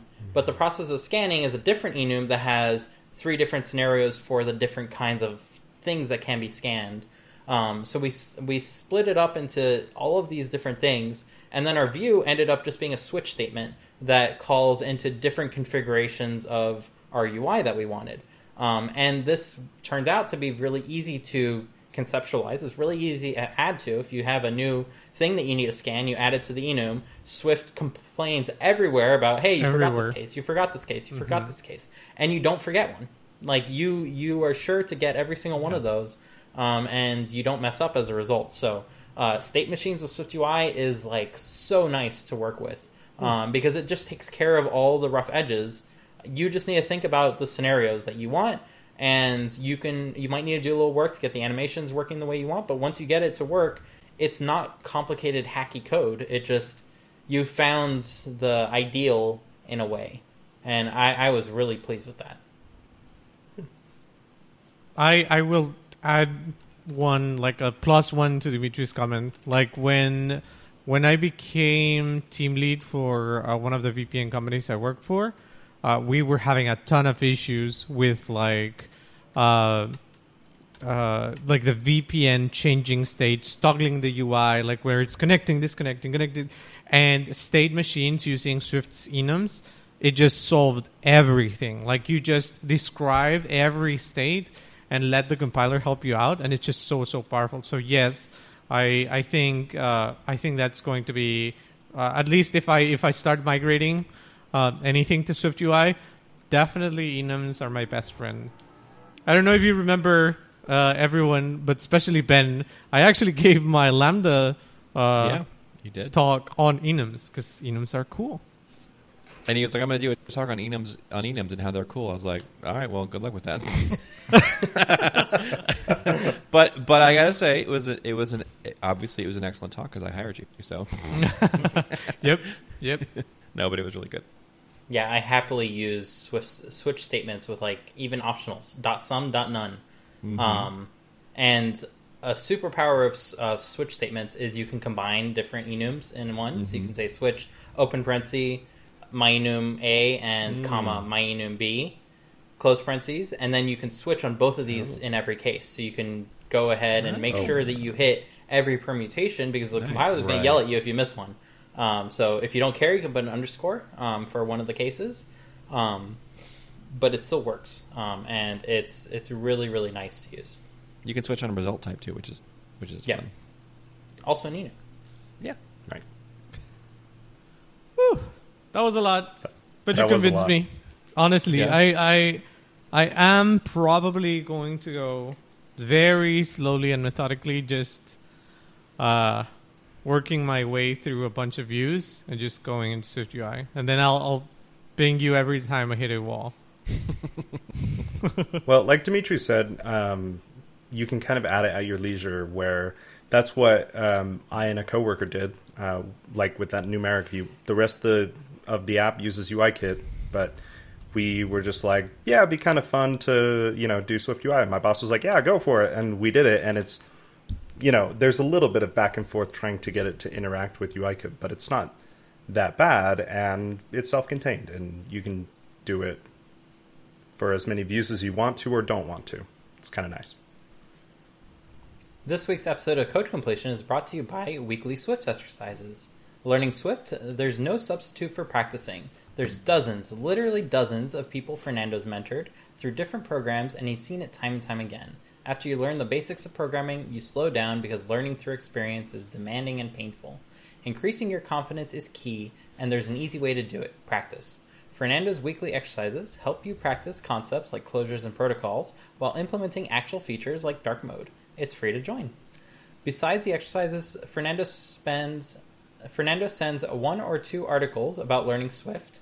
Uh, some are technical in nature, but most of them will help you in your career by teaching things like best practices, working as a team, and getting ready to get your first job. Thanks again to Fernando and Weekly Swift Exercises for sponsoring Code Completion. Go to twitter.com slash Swift Exercises. That's S W I F T E X E R C I S E S today to learn more. Now that we've gone through our topics, it's time for Complete the Code, where we quiz our listeners on your knowledge of Swift, Apple, and all things development. Spencer? Yep. So last week we had a Swift UI question for you all, um, and it is why is the Swift UI code not advisable, uh, and how can you fix it? Uh, so we have a winner, uh, Pitt, who writes because you create two branches, and that brings problems like broken animation. A better solution is to use a ternary conditional to display a different string. So, for example, he says uh, having a text uh, with a boolean for is logged in question mark uh, a string of you are logged in colon you must first log in uh, as a string as well and that's absolutely correct now sometimes you might want to ch- might want to branch especially if you want to represent two uh, different views animating in and out but that's often an exception so this is a good pattern to look out for um, this week we have a concurrency question for you. So if you're listening to the podcast, you can check the podcast art or the show notes to follow along. Since Swift's async await syntax is making its way to Xcode 13, how would you transform the code below, which schedules a network call, lets us know the request was sent, and then prints when the response was received to use the new async await pattern? So, can you complete the code? Tweet your answers to us with hashtag complete the code, all one word. The first to get it right will get a shout out on a future episode. And with that, all that out of the way, it's time for Compiler Error, a segment where I get to test my fellow completionists' knowledge about Swift, Apple, and all things development. And today we have a theme, and that is SwiftUI view modifiers. Awesome. Great. Yay. Okay, so we have uh, four statements uh, for all of you about uh, SwiftUI view modifiers. Uh, let's take them one by one. Uh, so number one, much like UIKit, SwiftUI allows the interface orientation to be manipulated using status bar orientation, moving the status bar to one of the four screen edges. Statement number two, tooltips can be added to SwiftUI views using the help uh, modifier, helping to guide the user around the interface without them needing to directly invoke any actions. Statement number three, any view in the hierarchy can be modified with onOpenURL perform to perform localized URL ha- handling so long as it is part of the hierarchy when the URL is opened. And statement number four, a badge can be added to tab bar items using the badge modifier, but this will also add a visual indicator to list rows to help convey supplementary information. Uh, so, Spencer, why don't you go first? Uh, awesome. All of these sound. I I have no idea. um, the first one, the orientation, something like that sounds familiar, especially for the previews, so that you can preview things in the right orientation. I don't know if it's on the status bar though. Um, tool, there there are like built-in tooltips with Swift UI, as far as I remember, but I again I don't know if it's on the help modifier. So none of this really does me any good. Um, as long as it's a part of the hierarchy when it's open. Interesting. Yeah, I I have no clue on any of these. I think I'll go with number three because I don't. I have not seen that at all, but that could also just be due to my limited experience. An excellent choice. Ben?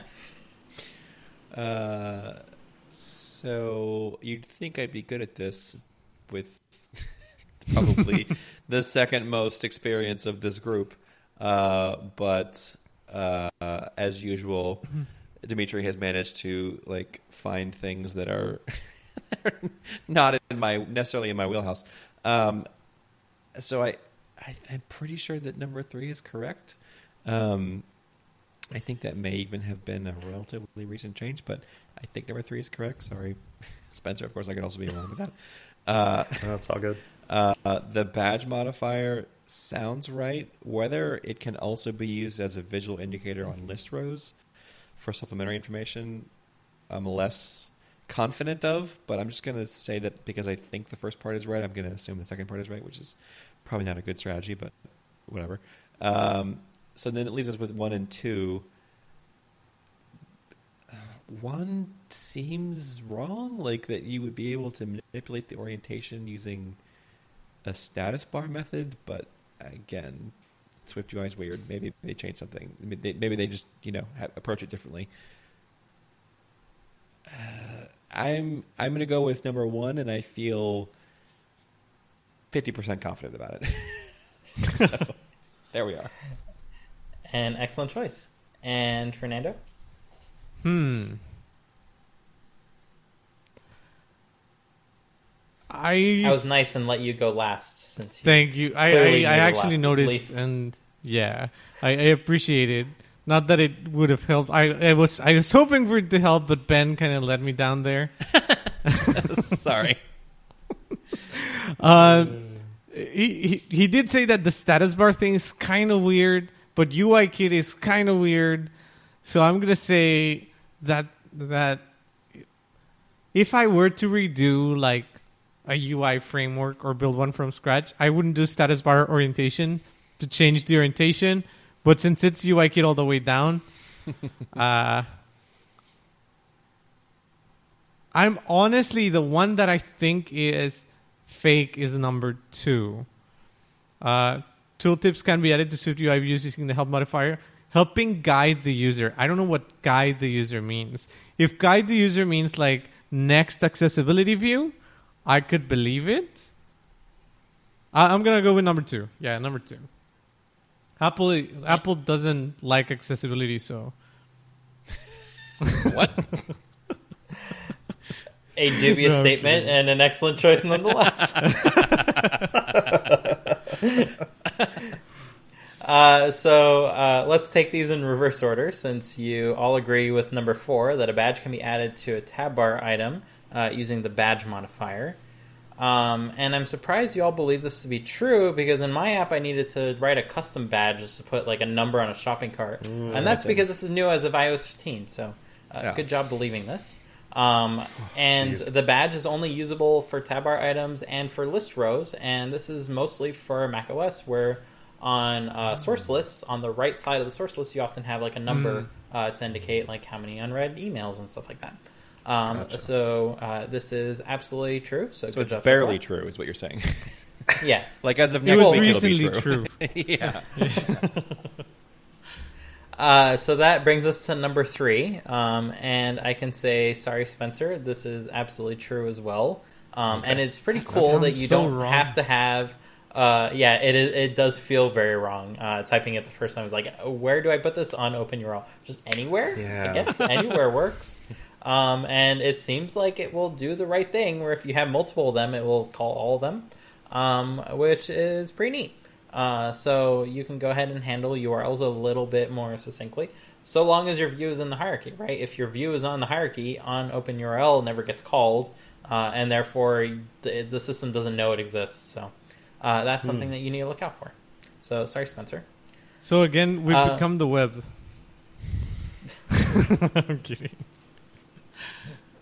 So moving on to number two. So Fernando, you have uh, serious qualms about me adding flavor text to kind of flesh out uh, what these uh, what these view modifiers are, and you had a problem with the word guide in terms of guiding the user around, uh, Yes. which I felt was a a good way of describing what tooltips do. He sounds really offended. I don't, know, I don't know what you've done, Fernando. but- Well, well, that's not. Well, I guess tooltips don't guide the user, right? They're just like additional info, like they subtitles. inform the user. They inform the user, right? I- Inform is not guiding. This just turned into an English class. Yes, exactly. Yeah, Well, in Can I any use case- my oh English as a second language card or No. In any case, uh, iOS does not have tooltips, uh, so that means that you are absolutely incorrect, Fernando, uh, because Wait, it is what? still a view modifier that is declared on all SDKs. So, no? uh, yeah, it's it's primarily meant for tooltips on the Mac, and they exist on iOS, but you don't have tooltips on iOS, so I guess it doesn't complain if you type it. Uh, that's the benefit. um, and all that means that good job, Ben. Uh, number one is incorrect For once. Uh, for once, and job. I'm glad I tricked you, Fernando, because I think you remembered that status bar orientation, that the orientation of the device is set according to the status bar orientation It used to be yes. in in UIKit. Um, and I was looking up how to do like status bar stuff because I haven't done it since, since like iOS six, um, and it's like very different now. And I'm like, I don't know what I'm doing.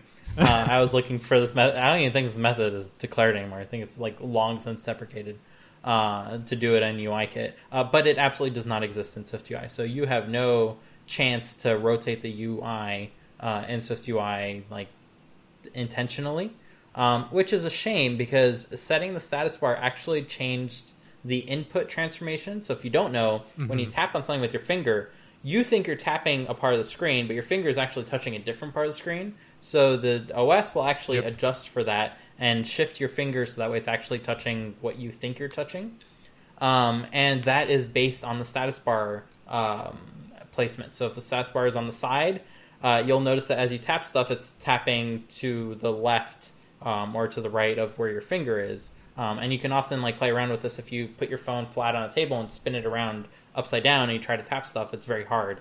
Like all of a sudden, you're not tapping the things that you think you're tapping. You're tapping like too high or too low.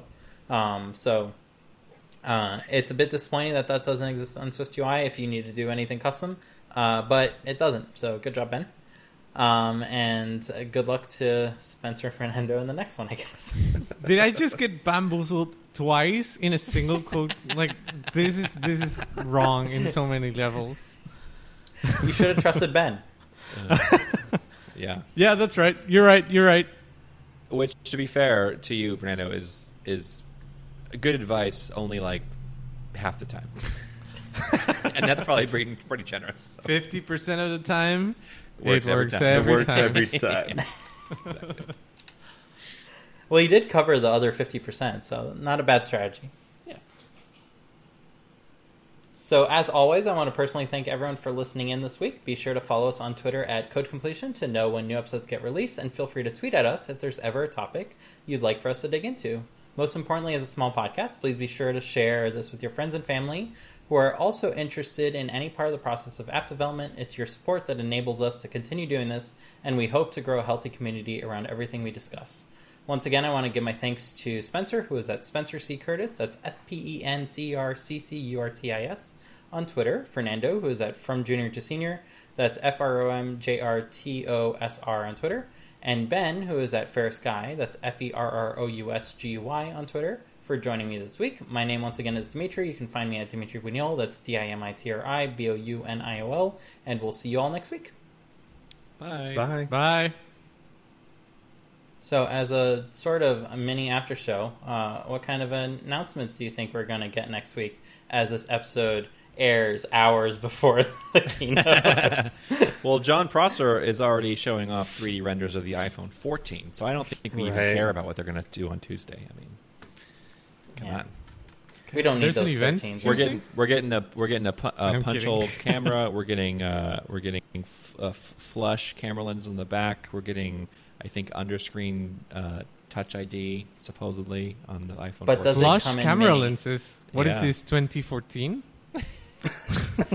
well, his his his prognostication is that they're taking the iPhone 4 architecture and redoing it for these size phones. So like titanium rails, uh, flush glass, uh, p- p- uh, the hole punch camera on the front. It's an actual hole punch. There's a hole just straight Yeah, through. there's a hole all the way through the hole. Yeah. I will never get used to the uh, tri camera setup. It's just so ugly. So ugly. Like I understand, Well- I like it. in in the in the functional sense, but it's just so ugly. I have I think the they two need to camera add more. setup, Yeah, and I was add like, more I don't need the zoom. And then I've been kind of like, "Mm, I wish I had a zoom lens. Yeah, I agree. No, I agree 100. percent Uh, I'll, I grab lens camera all the time just to have zoom because hers is the big one. But she you have hates what a that it's the mini big and a one. max, right? Isn't that what you got? No, not a max. Just Oh, uh, the just regular one. I call the big one because it's ginormous compared to the little one. Um, it's it's like Do an aircraft carrier. Do you think we're getting an iPhone 13 mini? I think I was gonna so. say- I don't think we're going to get a 14 mini. I think Yeah. that was out, and I am deeply saddened by that rumor. I'm already like prepared for the worst of needing What? to reacclimate to a giant phone. After only a year, I'm at 88% maximum capacity on my battery. So I gotta say, my battery on the 12 has not, seemingly not kept up or like held up as well as previous phones. I don't know about you guys, but I'm gonna Yeah, check mine, right now. mine is pretty bad. I would be extremely surprised if you got a mini. 89. Um. I'm bracing for impact because uh, 'Cause 89 you have the percent. mini, right? 89. Yeah, I do. Uh, even even then, I I don't feel as bad because uh, we bought we just bought like ten HomePod minis and they're all over the place, and they're draining my battery like it just melts away. So I am thinking of getting like a regular fourteen. Because they- you're streaming or because why? yeah yeah we do a lot of AirPlay streaming. Okay. So I got the the little battery pack thing, and I've been fairly happy with that to like get through the day. Yeah. Because the mini, it is tough to get through the day with it. what what Yeah. battery pack? Because because I The- I could the use MagSafe one. The MagSafe Oh. one. So I, Yeah. I usually use it as like a wireless charger. Like the, it's just on in the couch. the Apple one or the or the Anker one? yeah the Apple one. Apple. Okay. So like it, you can either charge the battery pack to the hmm. phone or the phone to the battery pack. Like it works in all directions. Um, so what I have it set up as is like a wireless charger in the couch. Um, so I just kind of like clink the phone onto there. But then anytime I go out, I just grab it and the battery pack. That is Um, so cool. I'm definitely um, getting one of these. Yep. Yeah, it, it it's not getting you a ton of extra capacity, like by any means, but it is enough to hold over the mini like for a good 24 hours. Whereas before, I feel like towards the end of the day, it's kind of dead. Y- Yeah, it's happened to me. It actually happened to me this week where I was at like 20% at like 4 p.m. And I'm like, "Oh my god." I, the the good news is that I have like I have a like 20 watt charger or 30 Mhm. watt. I don't remember which one. So it's like 30 minutes and I'll be up like Yeah, Mhm. um, like 40 Right. 50%. charged. Yeah, Yeah. but still uh the the wireless this this is really cool. I'm definitely getting one. If you don't care about it being Apple, um, yeah, Ben mentioned the Anker one, and it's like fifty dollars instead of a hundred. Does it charge in both directions? I like that. I don't think I don't so. know. So it also doesn't have the fancy integration of like you know it doesn't show up in the widget and it doesn't like Right. you know, all that stuff. Yeah, so the charging in both directions is uh, something that's really cool. That's that is cool. What do you mean charger in two two directions? So if the battery is plugged in to the charger and you put your phone on the battery, the battery will charge your phone. If there's no nothing plugged in, the battery will charge your phone. If the phone is plugged in, the phone will charge the battery. Neat. That's neat. Yeah, that is cool. So what do we think about the watch? Uh, uh, about the seventh gen watch? I've heard flat sides like edges, the twelve.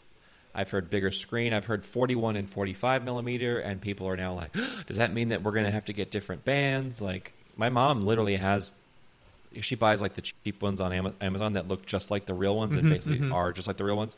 She has Yeah. probably forty watch bands at this point that she's collected over the last you know several years. So if suddenly she, I mean, she's not going to probably get a new watch immediately, but but like that's probably a thing, right? It's people probably have decent sized collections at this point of watch bands, and if they go, sorry, you got to you know you got to redo all of that, I, that's going to be a problem. Apple has been pretty good Apple. about bands, Yeah, they have. Right? I can foresee them being it, like if they do change it, then they give you an adapter or something so that you can still use all of your bands or something like that. yeah, especially I think because it, will have probably like still fit. It just won't be like flush, if Right. that makes Yeah. sense. Right. Yeah. yeah. because they've got like the you know hardcore leather like Right. Hermes bands that are hundreds of dollars, Yeah. like more expensive than the watch. It's not like Right. oh, I don't know, maybe Or they're those- like oh, yeah, we those- can get um, Those are Hermes ones that you're talking about, right? Yeah, Those are like crazy Yeah. expensive. yeah. I really wanted one, but I can't justify how expensive they are. Just get Yeah. a Mac Pro instead. I was just gonna say you spend that money on a Mac Pro. And every time I go to get a new watch, I'm like, should I get like the stainless steel one or like I really I really wanted a ceramic one. They were so cool looking. Oh my gosh, Yeah, I wanted the but- ceramic one yeah, so I was bad. just like, I can't. Like, it's like Why? so expensive, and then Yeah. it's literally exactly the same thing on the inside. And then next year, when I when the new one comes out, I'm like, I'm gonna want it, and I will Yeah. have just spent all of this money for for nothing. Like, I mean, not literally for nothing, but I like, hear you. it just, I just every time I'm like, ooh, and then I just go and I buy a I buy a sport. I just buy like the regular If- aluminum one. If they do come out with like a ceramic or something fancy, I may ask Sylvia uh, to get to get it to me um, as like a Christmas present. Like a gift, yeah. yeah. that it- way I could. Yeah, Isn't the hotness right now is titanium, right? Isn't the is it the Series Six? I think that the high end think metal so. is titanium. yeah. Yeah, so the ceramic tends to skip generations, which Right. like Lynn is really mad at because she always wants one, and whenever it's her turn to update watches, there's no ceramic one, and whenever it's my turn to update watches, there's always a It's on ceramic. the wrong one. cadence. You gotta Uh, you gotta switch cadences. Um, so let me convince you away from getting a ceramic watch. Um, it does not have any like scratch marks ever on it, which is like a super bummer when you have a nice polished surface. You want it to accumulate scratch marks, you know, to like show that you're wearing it. Like no scratch marks on the ceramic one. It's a big bummer. Um, yeah, that sounds terrible. and That's then terrible. and then another big bummer is you scratch a lot of things with it because it turns Hmm. out the ceramic one is very sharp. Uh, so if you brush up against a wall, it will chip the wall. If you brush up against a car, it will chip the car. And So if you, you'll if you have a vendetta against someone, that's pretty easy. You just Yeah. walk you'll notice the car. because it, Oops. it accumulates in this little like groove right here. You have car paint Oh. now, um, and then you know you know what you just did. Um, so those are some downsides of the ceramic model. If if you needed any to help convince you, All right. Well, here I've got another solution for you, which is uh, be cheap and just get a sticker that looks like it's ceramic.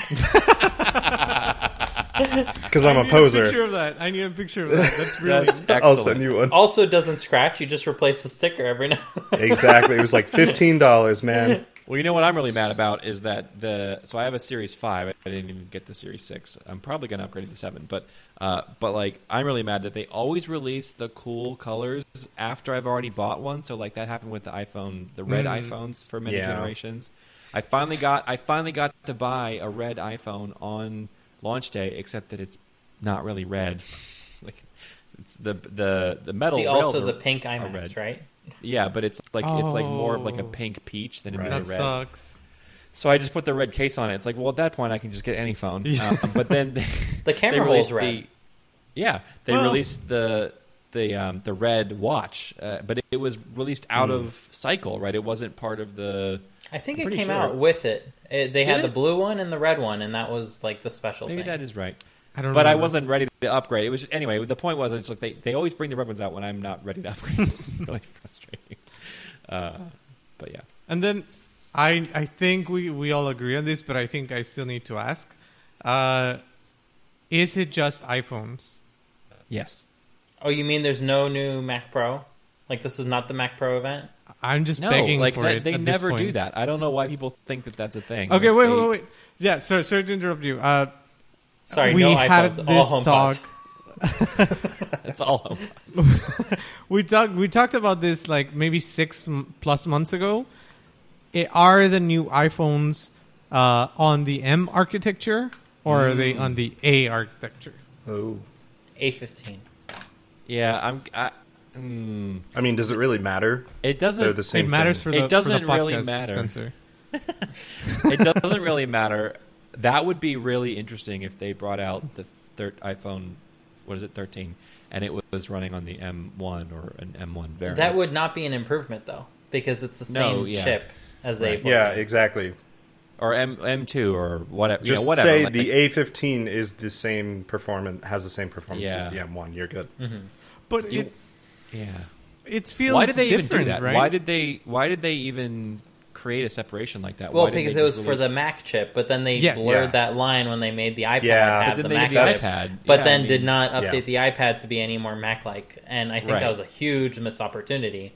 Like Yeah. either just use the M1 but call it the A14X, like just for marketing. If you don't want to have people be hopeful, uh, and then they won't be hopeful, they'll just be like, "Cool, it's a new, faster uh, like iPad and it has Thunderbolt, like neat." Um, but now it's it's like such a missed opportunity to have visibly improved the iPad, but they didn't. And now it's I like agree. a super blurry line. So yeah, why not? The next iPhone has an M2 in it. Like there's no rhyme or reason at this point. Um, Right. Yeah, I Yeah. guess not.